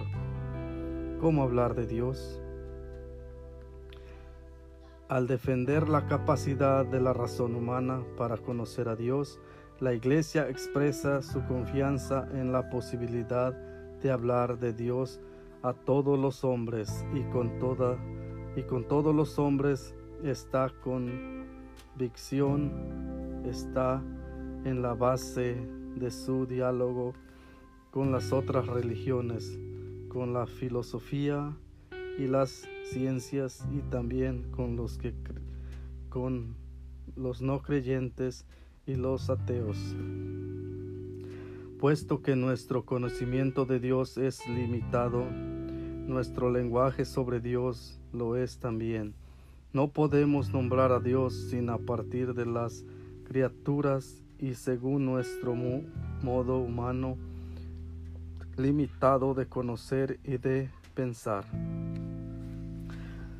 Todas las criaturas poseen una cierta semejanza con Dios, muy especialmente el hombre creado a imagen y semejanza de Dios. Las múltiples perfecciones de las criaturas, su verdad, su bondad, su belleza, reflejan por tanto la perfección infinita de Dios. Por ello podemos nombrar a Dios a partir de las perfecciones de sus criaturas, pues la grandeza y hermosura de las criaturas se llega por analogía a contemplar a su autor. Dios trasciende toda criatura. Es preciso, pues, purificar sin cesar nuestro lenguaje de todo lo que tiene delimitado, de expresión por medio de imágenes, de imperfecto, para no confundir al Dios que está por encima de todo nombre y más allá de todo entendimiento, el invisible y fuera de todo alcance. Con nuestras representaciones humanas, nuestras palabras humanas quedan siempre más acá del misterio de Dios. El hablar así de Dios, nuestro lenguaje se expresa ciertamente de modo humano, pero capta realmente a Dios mismo sin poder, no obstante, expresarlo en su infinita simplicidad. Es preciso recordar, en efecto, que entre el Creador y la criatura no se puede señalar una semejanza tal que la desemejanza entre ellos no sea mayor todavía, y que nosotros no podemos captar de Dios lo que Él es, sino solamente lo que no es, y como los otros seres se sitúan con relación a Él. Resumen: el hombre es por naturaleza y por vocación un ser religioso, viniendo de Dios y yendo hacia Dios. El hombre no vive una vida plenamente humana, sino vive libremente su vínculo con Dios. El hombre está hecho para vivir en comunión con Dios, en quien encuentra su dicha. Cuando yo me adhiera a ti con todo mi ser, no habrá ya para mí penas ni pruebas, y mi vida toda llena de ti será plena.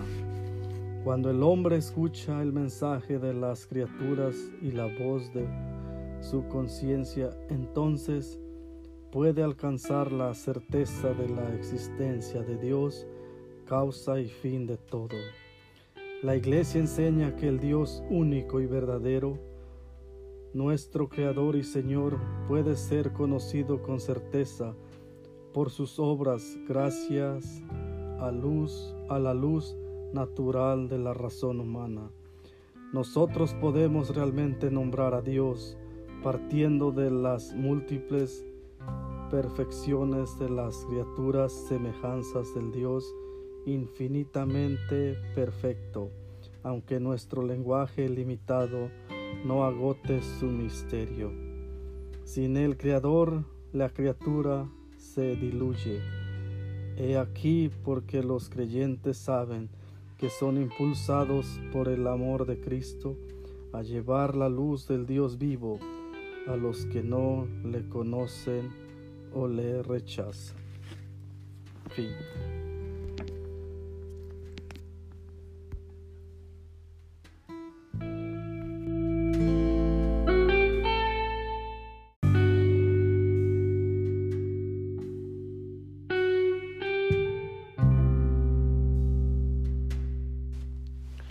Capítulo segundo del Catecismo Católico. Dios al encuentro del hombre. Mediante la razón natural, el hombre puede conocer a Dios con certeza a primer de sus obras. Pero existe otro orden de conocimiento que el hombre no puede de ningún modo alcanzar por sus propias fuerzas, el de la revelación divina. Por una decisión enteramente libre, Dios se revela y se da al hombre. Lo hace revelando su misterio, su designio benevolente que estableció desde la eternidad en Cristo en favor de todos los hombres. Revela plenamente su designio enviado a su Hijo amado, nuestro Señor Jesucristo, y al Espíritu Santo. La revelación de Dios. Dios revela su designio amoroso.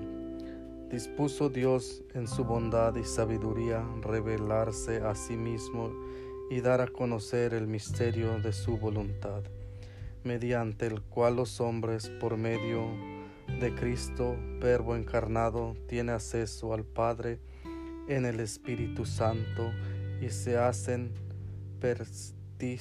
partícipes de la naturaleza divina. Dios que habita una luz inaccesible. Primera carta de Timoteo 6:16-16. Quiere comunicar su propia vida divina a los hombres, libremente creados por Él, para hacer de ellos, en su Hijo único, Hijo adoptivos. Al revelarse a sí mismo, Dios quiere hacer a los hombres capaces de responderle, de conocerle y de amarle, más allá de lo que ellos serían capaces por sus propias fuerzas. El designio divino de la revelación se realiza a la vez mediante acciones y palabras íntimamente ligadas entre sí y que se esclarecen mutuamente. Este designio comporta una pedagogía divina particular. Dios se comunica gradualmente al hombre, lo prepara por etapas para acoger la revelación sobrenatural que hace de sí mismo y que culminará en la persona y la misión del Verbo encarnado Jesucristo. San Ireneo de León habló en varias ocasiones de esta pedagogía divina bajo la imagen de un mutuo acostumbrarse entre Dios y el hombre. El Verbo de Dios ha habitado en el hombre y se ha hecho Hijo del hombre para acostumbrar al hombre a comprender a Dios y para acostumbrar a Dios a habitar en el hombre según la voluntad del Padre. Las etapas de la revelación. Desde el origen, Dios se da a conocer. Dios, creándolo todo y conservándolo por su Verbo, da a los hombres testimonio perenne de sí en las cosas creadas, y queriendo abrir el camino de la salvación sobrenatural, se manifestó además personalmente a nuestros primeros padres. Ya desde el principio los invitó a una comunión íntima con Él, revistiéndolos de una gracia y de una justicia resplandeciente. Esta revelación no fue interrumpida por el pecado de nuestros primeros padres. Dios, en efecto, después de su caída, alentó en ellos la esperanza de la salvación con la promesa de la redención y tuvo incesante cuidado del género humano para dar la vida eterna a todos los que buscan la salvación con la perseverancia en las buenas obras. Cuando por desobediencia perdió tu amistad, no lo abandonaste. Al poder de la muerte reinaste, además tu alianza a los hombres. La alianza con Noé. Una vez rota la unidad del género humano por el pecado, Dios decide desde el comienzo salvar a la humanidad a través de una serie de etapas, la alianza con Noé. Después del diluvio expresa el principio de la economía divina con las naciones, es decir, con los hombres agrupados según sus países, cada uno según sus lenguas y según sus clanes. Este orden a la vez cósmico, social y religioso de la pluralidad de las naciones, confiando por la providencia divina a la custodia de los ángeles, está destinado a limitar el orgullo de una humanidad caída que, unánime en su perversidad, quisiera hacer por sí misma su unidad a la manera de Babel. Pero a causa del pecado, el politeísmo, así como la idolatría de la nación y de su jefe, son una amenaza constante de vuelta al paganismo para esta economía aún no definitiva. La alianza con Noé permanece en vigor mientras dura el tiempo de las naciones, hasta la proclamación universal del Evangelio. La Biblia venera algunas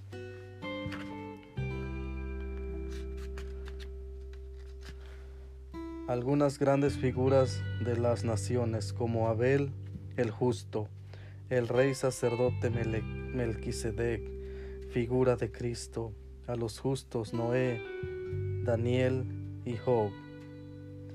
De esta manera la Escritura expresa que altura de santidad puede alcanzar los que viven según la alianza de Noé, en la espera de que Cristo reúna en uno a todos los hijos de Dios dispersos.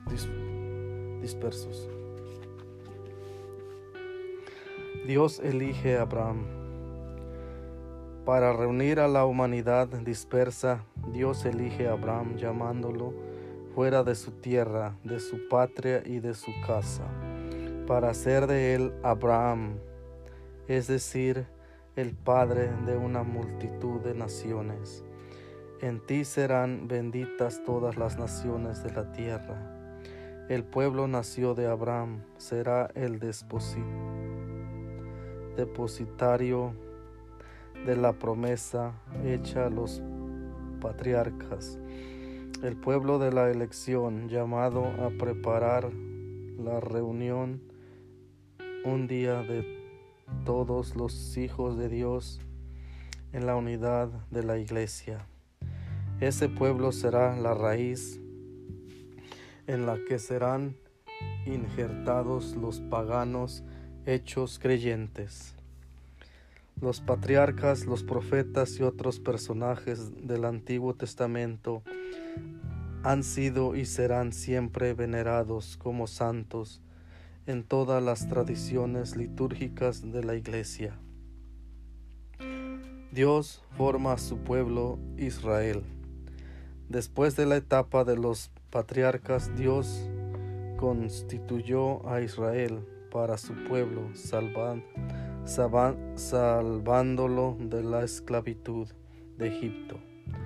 Estableció con él la alianza del Sinaí y le dio por medio de Moisés su ley, para que los reconociese y le tuviera como el único Dios vivo y verdadero, Padre providente y juez justo, y para que esperase al Salvador prometido.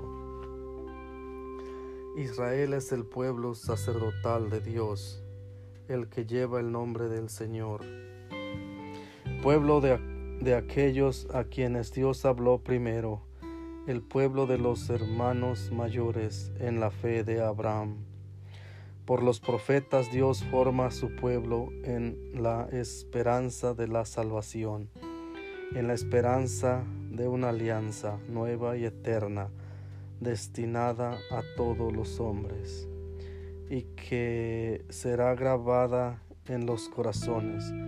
Los profetas anuncian una redención radical del pueblo de Dios, la purificación de todos sus infidelidades, una salvación que incluirá a todas las naciones. Serán sobre todo los pobres y los humildes del Señor quienes mantendrán esta esperanza. Las mujeres santas como Sara, Rebeca, Raquel, Miriam, Débora, Ana, Judith y Esther conservaron viva la esperanza de la salvación de Israel. De ellas, la figura más pura es María. Cristo Jesús, mediador y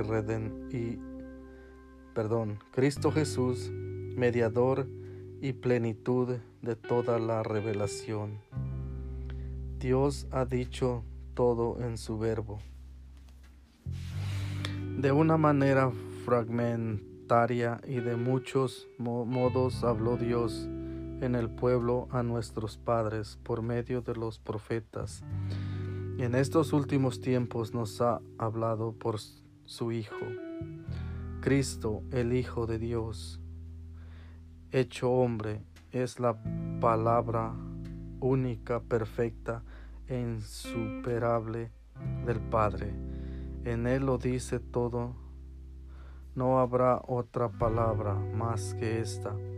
San Juan de la Cruz, después de otros muchos, lo expresan de manera luminosa comentando: porque en darnos como nos dio a su Hijo, que es una palabra suya, que no tiene otra, todo nos lo ha hablado junto y de una vez en esta sola palabra.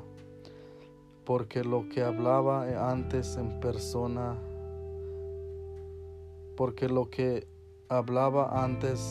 partes a los profetas, ya lo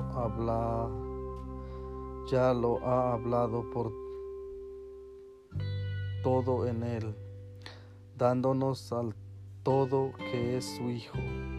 Por lo cual, el que ahora quisiese preguntar a Dios, o querer alguna visión o revelación, no solo haría una necedad, sino haría agravio a Dios, no poniendo los ojos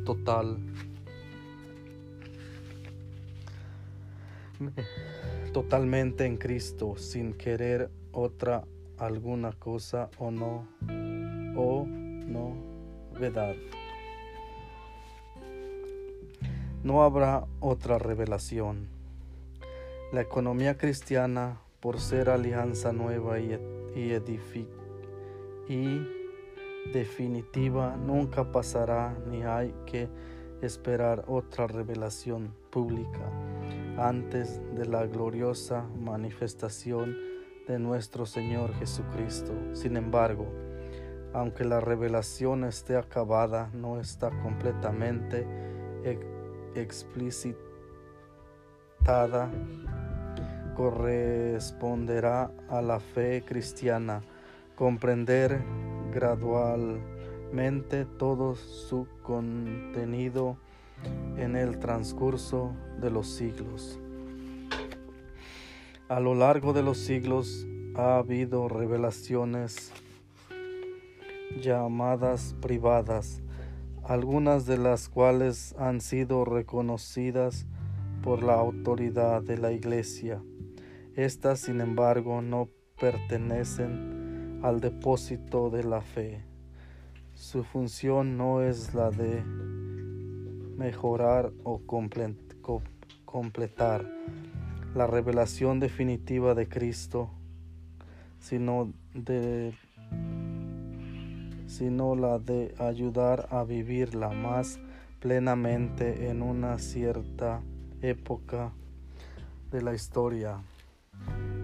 Guiado por el magisterio de la Iglesia, el sentir de los fieles sabe discernir y acoger lo que en esta revelación constituye una llamada auténtica de Cristo o de sus santos a la Iglesia. La fe cristiana no puede aceptar revelaciones que pretenden superar o corregir la revelación de la que Cristo es la plenitud. Es el caso de ciertas religiones no cristianas y también de ciertas sectas recientes que se fundan en semejantes revelaciones. Resumen: por amor, Dios se ha revelado y se ha entregado al hombre. De este modo da una respuesta definitiva y sobreabundante a las cuestiones que el hombre se plantea sobre el sentido y la finalidad de su vida. Dios se ha revelado al hombre, comunicándole gradualmente su propio misterio mediante obras y palabras. Más allá del testimonio que Dios da de sí mismo en las cosas creadas, se manifestó a nuestros primeros padres. Les habló y después de la caída les prometió la salvación y les ofreció su alianza. Dios selló con Noé una alianza eterna entre él y todos los seres vivientes. Esta alianza dura tanto como dure el mundo. Dios eligió a Abraham y selló una alianza con él y su descendencia. De él formó a su pueblo, al que reveló su ley por medio de Moisés, lo preparó por los profetas para acoger la salvación destinada a toda la humanidad. Dios se ha revelado plenamente enviando a su propio Hijo, en quien ha establecido su alianza para siempre. El Hijo es la palabra definitiva del Padre, de manera que no habrá ya otra revelación después de él. Fin.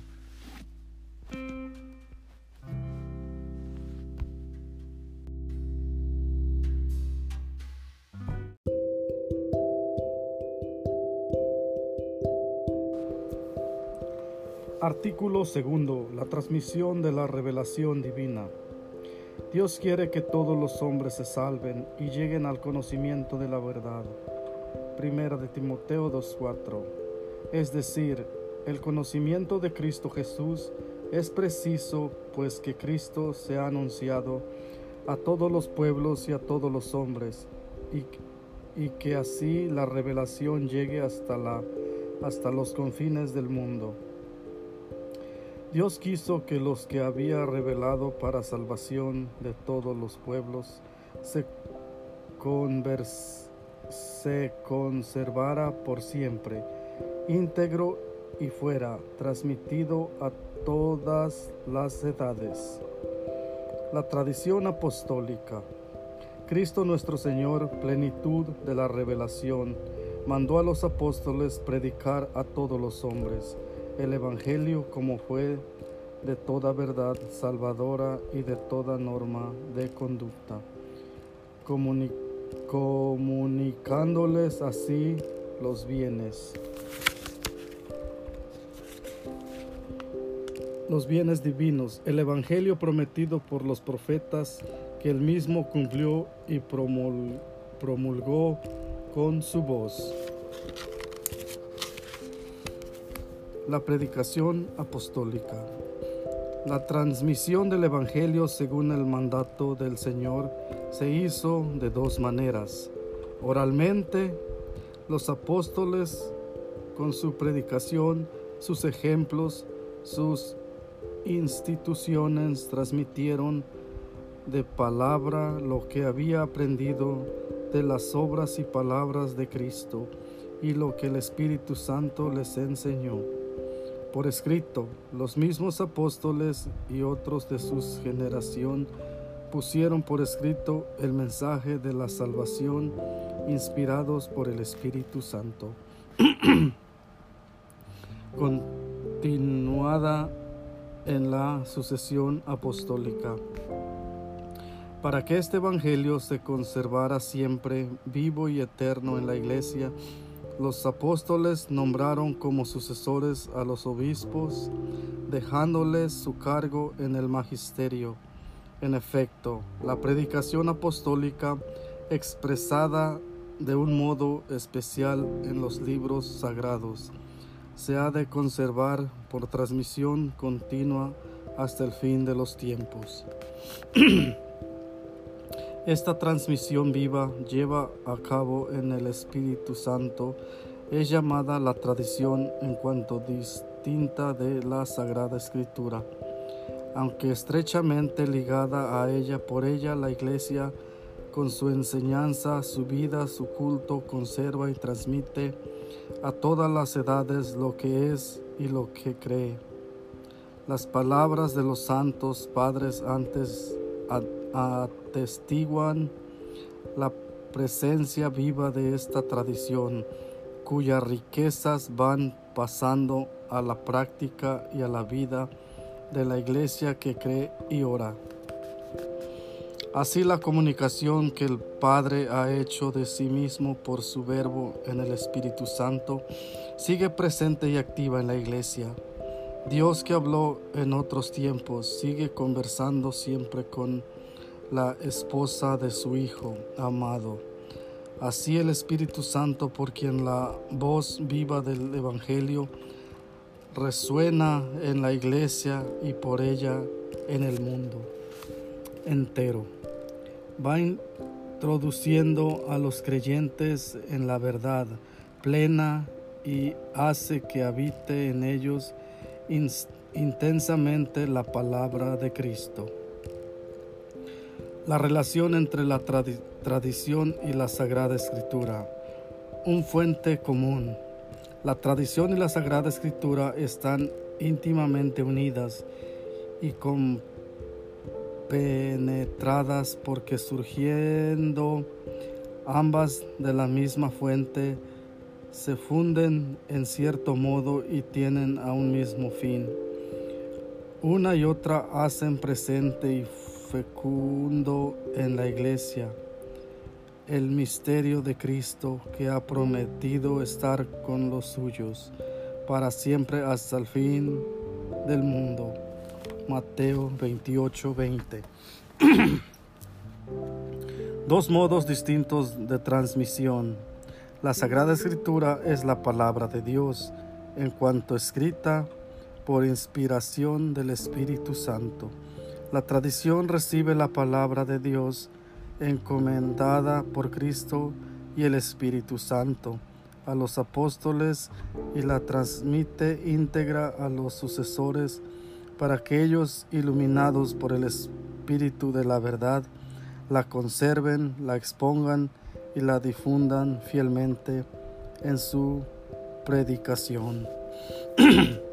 De ahí resulta que la Iglesia, a la cual está confiada la transmisión de la interpretación de la revelación, no saca exclusivamente de la Escritura la certeza de todo lo revelado, y así se han de recibir y respetar con el mismo espíritu de devoción.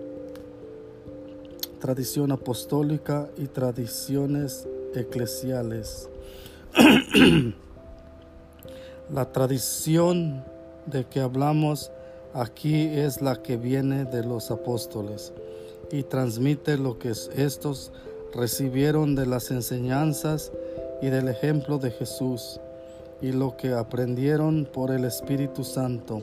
En efecto, la primera generación de cristianos no tenía aún un Nuevo Testamento escrito, y el Nuevo Testamento mismo atestigua el proceso de la tradición viva. Es preciso distinguir de ella las tradiciones teológicas, disciplinares, litúrgicas o devocionales, nacidas en el transcurso del tiempo. En las iglesias locales, estas constituyen formas particulares en las que la gran tradición recibe expresiones adaptadas a los diversos lugares y a las diversas épocas. Solo a la luz de la gran tradición, aquellas pueden ser mantenidas, modificadas o también abandonadas bajo la guía del magisterio de la Iglesia. La interpretación del depósito de la fe. El depósito de la fe confiado a la totalidad de la Iglesia.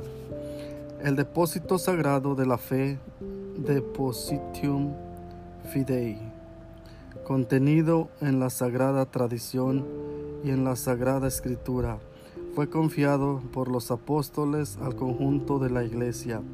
Fiel a dicho depósito todo el pueblo santo unido a sus pastores. Persevera constantemente en la doctrina de los apóstoles y en la comunión, en la fracción del pan y en las oraciones, de modo que se crea una particular concordia entre pastores y fieles en conservar, practicar y profesar la fe recibida. El magisterio de la Iglesia.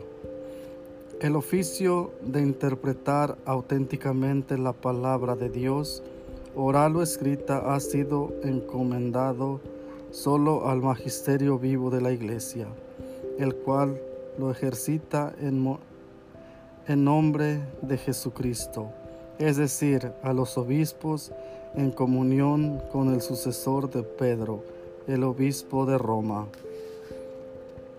El magisterio no está por encima de la palabra de Dios, sino a su servicio, para enseñar solamente lo transmitido, pues por mandato divino y con la asistencia del Espíritu Santo, lo escucha devotamente, lo custodia celosamente, lo explica fielmente, y de este único depósito de la fe saca todo lo que propone como revelado por Dios para ser creído.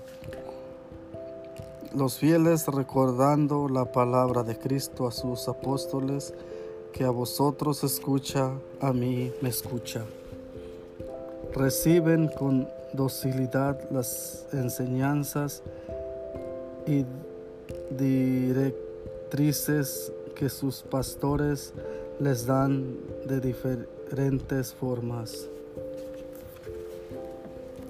Los dogmas de la fe. El magisterio de la Iglesia ejerce plenamente la autoridad que tiene de Cristo cuando define dogmas, es decir, cuando propone de una forma que obliga al pueblo cristiano a una adhesión irrevocable de fe, verdades contenidas en la revelación divina o verdades que tienen con estas un vínculo necesario. Existe un vínculo orgánico entre nuestra vida espiritual y los dogmas. Los dogmas son luces en el camino de nuestra fe. Lo iluminan y lo hacen seguro. De modo inverso, si nuestra vida es recta, nuestra inteligencia y nuestro corazón estará abierto para acoger la luz de los dogmas de la fe, los vínculos mutuos y la coherencia de los dogmas pueden ser hallados en el conjunto de la revelación del misterio de Cristo. Existe un orden o jerarquía de las verdades de la doctrina católica, pues que es diversa su conexión con el fundamento de la fe cristiana. El sentido sobrenatural de la fe. Todos los fieles tienen parte en la comprensión y en la transmisión de la verdad revelada. Han recibido la unción del Espíritu Santo, que los instruye y los conduce a la verdad completa. La totalidad de los fieles no puede equivocarse en la fe. Se manifiesta esta propiedad suya, tan peculiar en el sentido sobrenatural de la fe, de todo el pueblo, cuando desde los obispos hasta el único de los laicos cristianos muestran estar totalmente de acuerdo en cuestiones de fe y de moral. El Espíritu de la verdad suscita y sostiene este sentido de la fe. Con él el pueblo de Dios, bajo la dirección del magisterio, se adhiere indefectiblemente a la fe transmitida a los santos, de una vez para siempre la profundiza con un juicio recto y la aplica cada día más plenamente en la vida. El crecimiento en la inteligencia de la fe. Gracias a la asistencia del Espíritu Santo, la inteligencia tanto de las realidades como de las palabras del depósito de la fe puede crecer en la vida de la Iglesia. Cuando los fieles las contemplan y estudian, meditándolas en su corazón, es en particular la investigación teológica la que debe profundizar en el conocimiento de la verdad revelada. Cuando los fieles comprenden internamente los misterios que viven, divina eloquia cum legente crescum, la comprensión de las palabras divinas crecen con su reiterada lectura. Cuando las proclaman los obispos, que con la sucesión apostólica reciben un carisma de la verdad. La tradición, la escritura y el magisterio de la Iglesia, según el plan prudente de Dios, están unidos y ligados, de modo que ninguno puede subsistir sin los otros. Los tres, cada uno según su carácter y bajo la acción del único Espíritu Santo, contribuyen eficazmente a la salvación de las almas. Resumen. Lo que Cristo confió a los apóstoles, estos lo transmitieron por su predicación y por escrito, bajo la inspiración del Espíritu Santo, a todas las generaciones hasta el retorno glorioso de Cristo. La tradición y la Sagrada Escritura constituyen un único depósito sagrado de la palabra de Dios, en el cual, como en un espejo de la Iglesia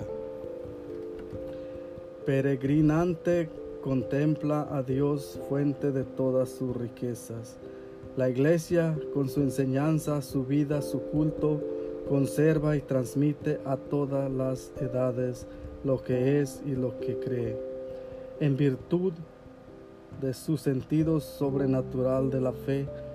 Todo el pueblo de Dios no cesa de acoger el don de la revelación divina, de penetrarla más profundamente y de vivirla de modo más pleno. El oficio de interpretar auténticamente la palabra de Dios ha sido confiado únicamente al magisterio de la Iglesia, el Papa y a los obispos en comunión de la fe.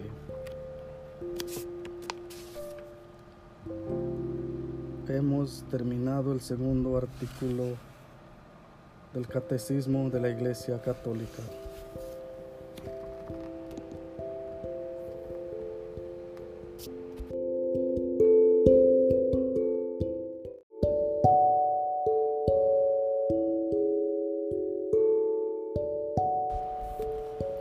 Artículo 3. La Sagrada Escritura. Cristo, palabra única de la Sagrada Escritura. En la condescendencia de su bondad, Dios, para revelarse a los hombres, les habla en palabras humanas, la palabra de Dios expresada en lenguas humanas. Se hace semejante al lenguaje humano, como la palabra del Eterno Padre, asumiendo nuestra débil condición humana, se hizo semejante a los hombres. A través de todas las palabras de la Sagrada Escritura, Dios dice solo una palabra, su Verbo único, en quien Él se dice en plenitud.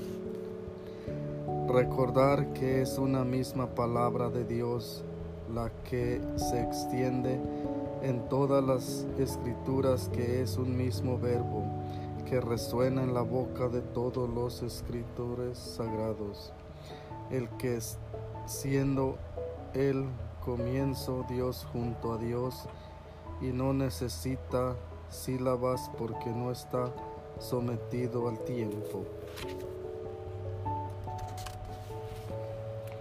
Por esta razón la Iglesia ha venerado siempre las divinas Escrituras, como venera también el cuerpo del Señor. No cesa de presentar a los fieles el pan de vida que se distribuye en la mesa de la palabra de Dios y del cuerpo de Cristo. En la Sagrada Escritura la Iglesia encuentra sin cesar su alimento y su fuerza, porque en ella no recibe solamente una palabra humana, sino lo que es realmente la palabra de Dios. Primera de Tesalonicenses 2:13. En los libros sagrados, el Padre que está en el cielo sale amorosamente al encuentro de sus hijos para conversar con ellos. Inspiración y verdad de la Sagrada Escritura. Dios es el autor de la Sagrada Escritura. Las verdades reveladas por Dios que se contienen y manifiestan en la Sagrada Escritura se consignaron por inspiración del Espíritu Santo. La Santa Madre Iglesia, según la fe de los apóstoles, reconoce que todos los libros del Antiguo y del Nuevo Testamento, con todas sus partes, son sagrados y canónicos, en cuanto que escritos por inspiración del Espíritu Santo, tienen a Dios como autor y como tales han sido confiados a la Iglesia. Dios ha inspirado a los autores humanos de los libros sagrados.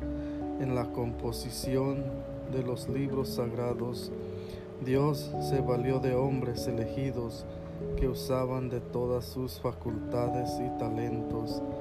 De este modo, obrando Dios en ellos y por ellos, como verdaderos autores pusieron por escrito todo y solo lo que Dios quería.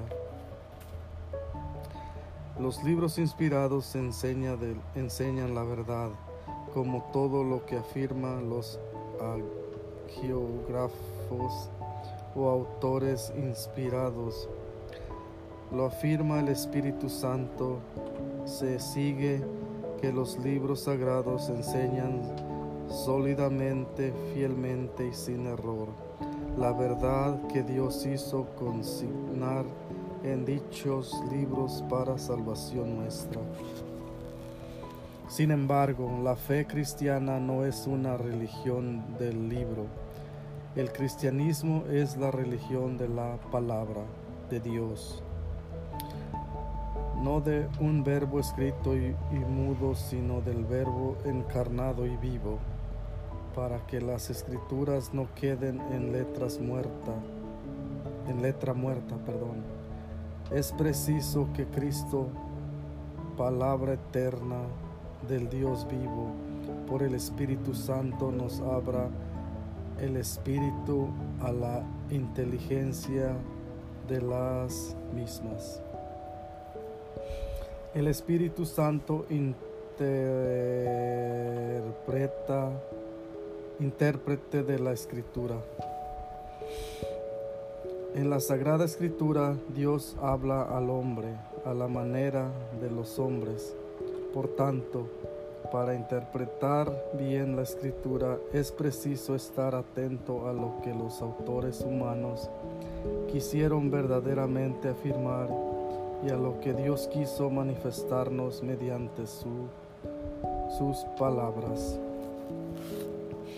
Para descubrir la intención de los autores sagrados, es preciso tener en cuenta las condiciones de su tiempo y de su cultura, los géneros literarios usados en aquella época, las maneras de sentir, de hablar y de narrar en aquel tiempo, pues la verdad se presenta y se anuncia de modo diverso en obras de diversa índole histórica, en libros proféticos o poéticos o en otros géneros literarios. Pero dado de la Sagrada Escritura es inspirada, hay otro principio de la recta interpretación, no menos importante que el precedente y sin el cual la Escritura sería letra muerta. La Escritura se ha de leer e interpretar con el mismo espíritu con que fue escrita. El Concilio Vaticano II señala 3 criterios para una interpretación de la Escritura conforme al espíritu que la inspiró. Prestar una gran atención al contenido y a la unidad de toda la Escritura. En efecto, por muy diferentes que sean los libros que la componen, la Escritura es una en razón de la unidad del designio de Dios, del que Cristo Jesús es el centro y el corazón abierto desde su Pascua. El corazón de Cristo designa la Sagrada Escritura, que hace conocer el corazón de Cristo. Este corazón estaba cerrado antes de la pasión, porque la Escritura era oscura, pero la Escritura fue abierta después de la pasión, porque los que en adelante tienen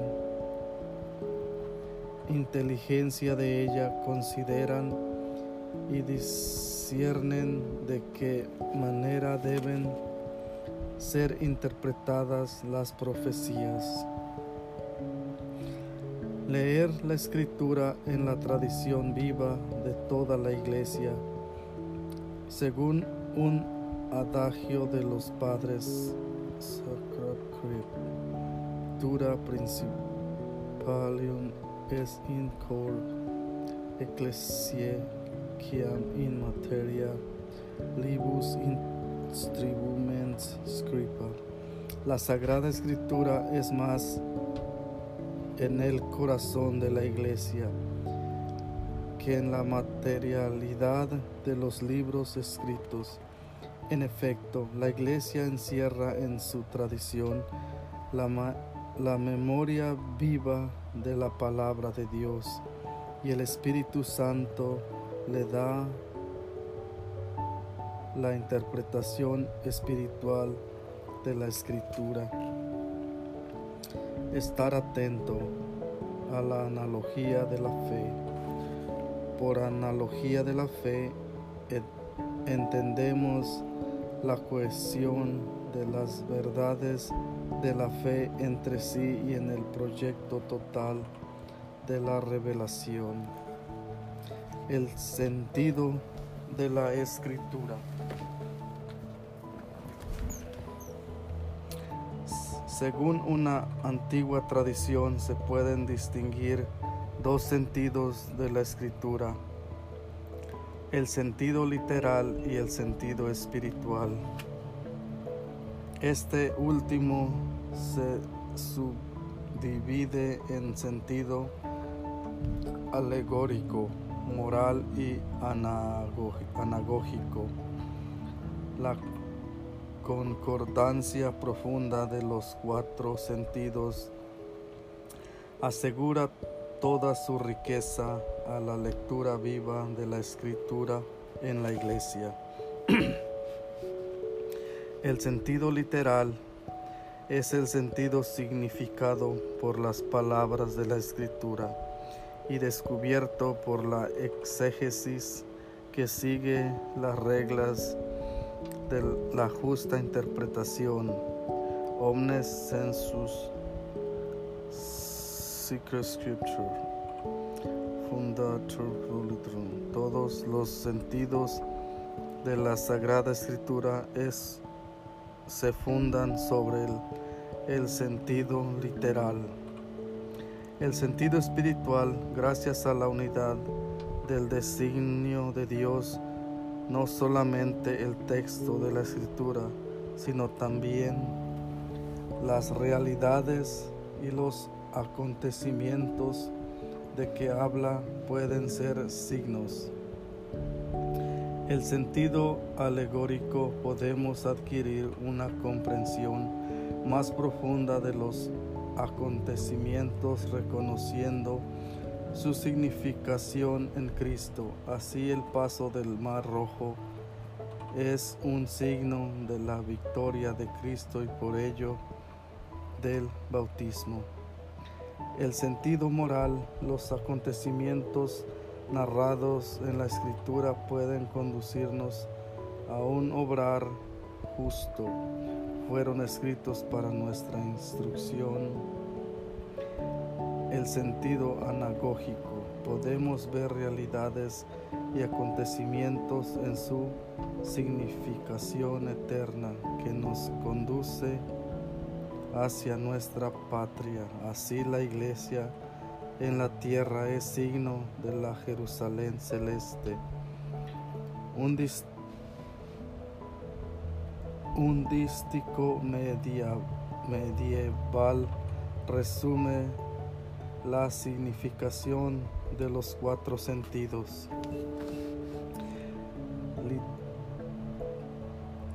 Litera gesta teset.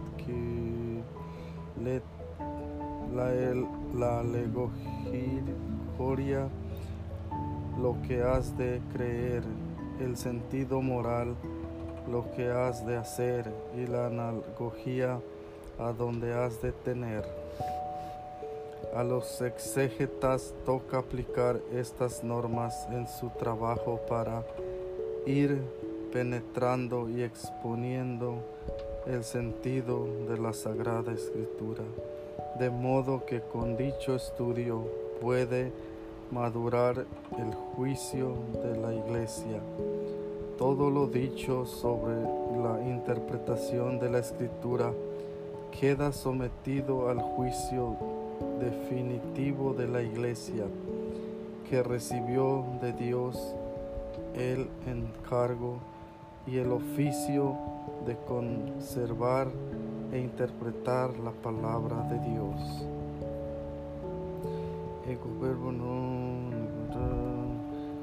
En el Evangelio, si no me moviera a ello, la autoridad de la Iglesia Católica.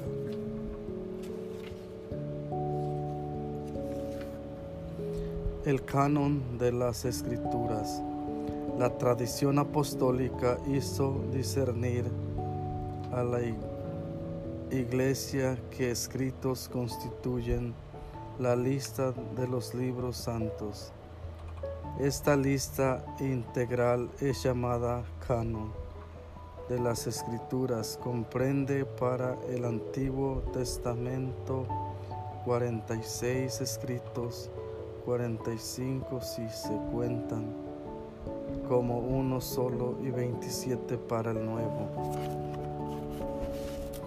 Génesis, Éxodo, Levítico, Números, Deuteronomio, Josué, Jueces, Ruth, los dos libros de Samuel, los dos libros de los Reyes, los dos libros de las Crónicas, Esdras y Nehemías, Tobías, Judith, Esther, los dos libros de los Macabeos, Job, los Salmos, los Proverbios, el Eclesiastés, el Cantar de los Cantares, la Sabiduría, el Eclesiástico, Isaías, Jeremías, las Lamentaciones, Baruch, Ezequiel, Daniel, Oseas, Joel, Amós, Abdías, Jonás,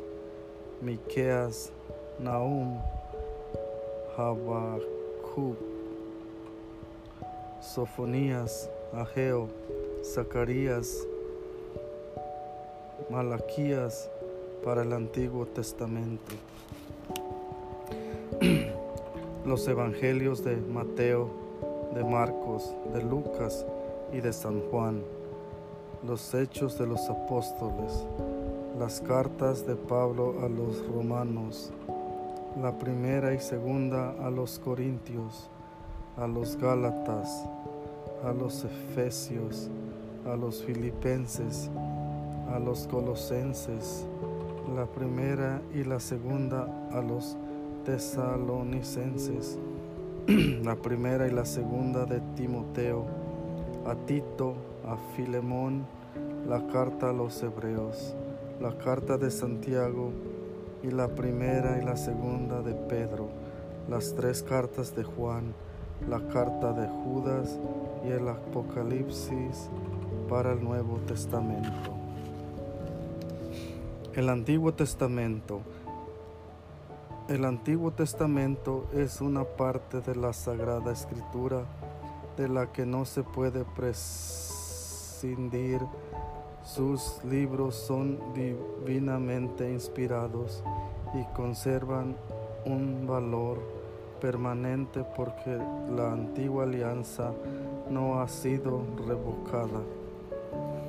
En efecto, el fin principal de la economía antigua era preparar la venida de Cristo, Redentor universal.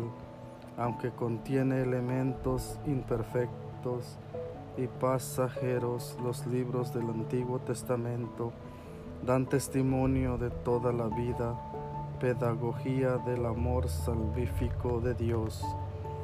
Contienen enseñanzas sublimes sobre Dios y una sabiduría salvadora acerca del hombre. Encierran tesoros de oración y esconden el misterio de nuestra salvación. Los cristianos veneran el Antiguo Testamento como verdadera palabra de Dios. La Iglesia ha rechazado siempre vigorosamente la idea de prescindir del Antiguo Testamento, sobre pretexto de que el Nuevo lo habría hecho caduco marcionismo. El Nuevo Testamento, la palabra de Dios, que es fuerza de Dios para la salvación del que cree, se encuentra y despliega su fuerza de modo privilegiado en el Nuevo Testamento. Estos escritos nos ofrecen la verdad definitiva de la revelación divina. Su objeto central es Jesucristo, el Hijo de Dios encarnado, sus obras, sus enseñanzas, su pasión y su glorificación, así como los comienzos de su Iglesia bajo la acción del Espíritu Santo. Los Evangelios son el corazón de todas las Escrituras, por ser el testimonio principal de la vida y doctrina de la palabra hecha carne, nuestro Salvador. En la formación de los Evangelios se puede distinguir tres etapas: la vida y la enseñanza de Jesús. La Iglesia mantiene firmemente que los cuatro Evangelios, cuya historicidad afirma sin vacilar, comunican fielmente lo que Jesús, Hijo de Dios, viviendo entre los hombres, hizo y enseñó realmente para la salvación de ellos hasta que el día en que fue levantado al cielo.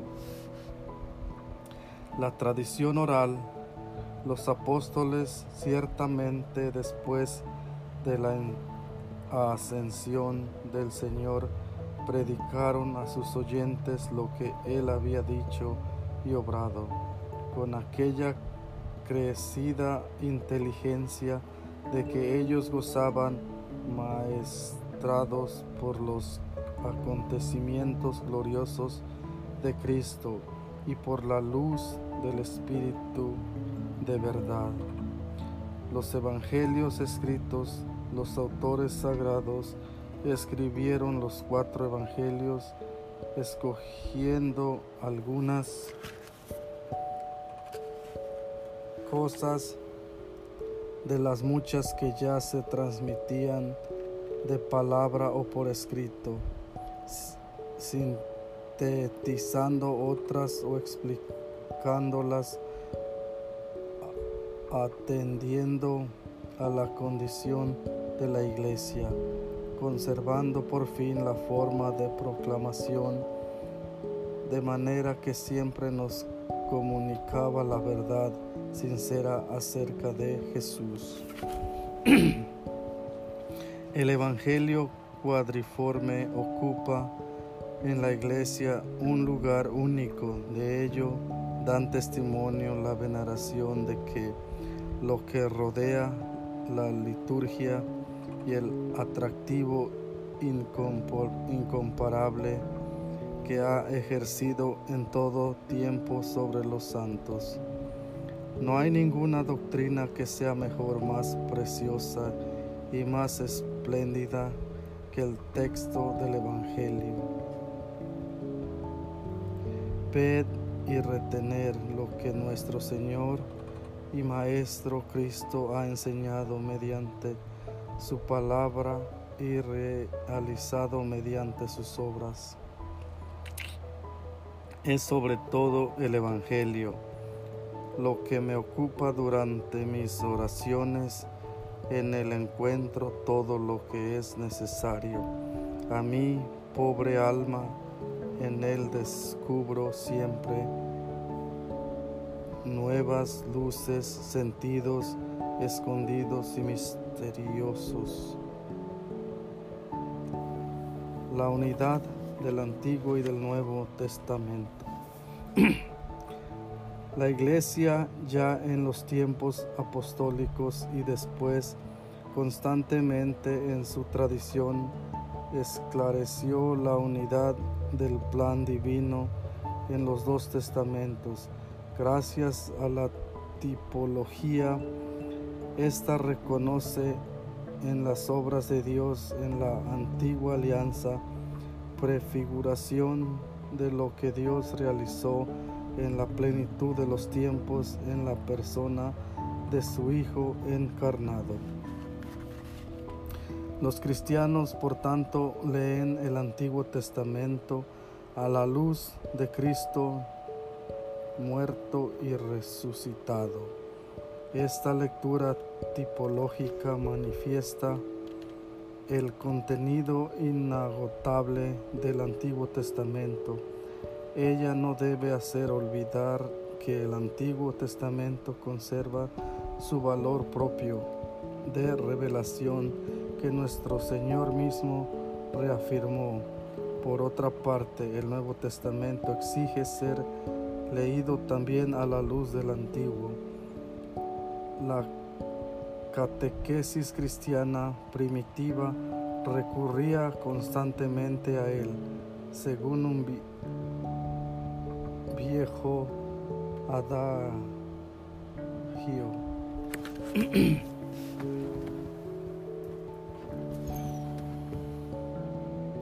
El Nuevo Testamento está escondido en el Antiguo, mientras que el Antiguo se hace manifiesto en el Nuevo. Novum in veter lettering novatum partem. La tipología significa un dinamismo que se orienta al cumplimiento del plan divino cuando Dios sea todo en todos. Así, la vocación de los patriarcas y el éxodo de Egipto, por ejemplo, no pierden su valor propio en el plan de Dios, por el hecho de que son al mismo tiempo etapas intermedias. La Sagrada Escritura en la vida de la Iglesia. Es tan grande el poder y la fuerza de la palabra de Dios que constituye sustento y vigor de la Iglesia, firmeza de fe para sus hijos, alimento del alma, fuente límpida y permanece en la vida espiritual. Los fieles han de tener fácil acceso a la Sagrada Escritura. La Escritura debe ser el alma de la teología, el misterio de la palabra que incluye la predicación pastoral, la catequesis, toda la instrucción cristiana y, en puesto privilegiado, la homilía recibe de la palabra de la Escritura alimento saludable y por ella da frutos de santidad. La Iglesia recomienda insistentemente a todos los fieles la lectura asidua de la Escritura para que adquieran la ciencia suprema de Jesucristo, pues desconocer la Escritura es desconocer a Cristo, como dijo San Jerónimo. Resumen. Toda la Escritura divina es un libro y es libro es Cristo, porque toda la Escritura divina habla de Cristo y toda la Escritura divina se cumple en Cristo.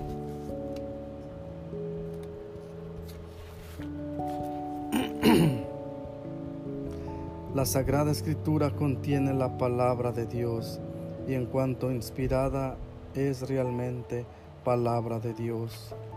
Dios es el autor de la Sagrada Escritura porque inspira a sus autores humanos, actúa en ellos y por ellos da hacia la seguridad.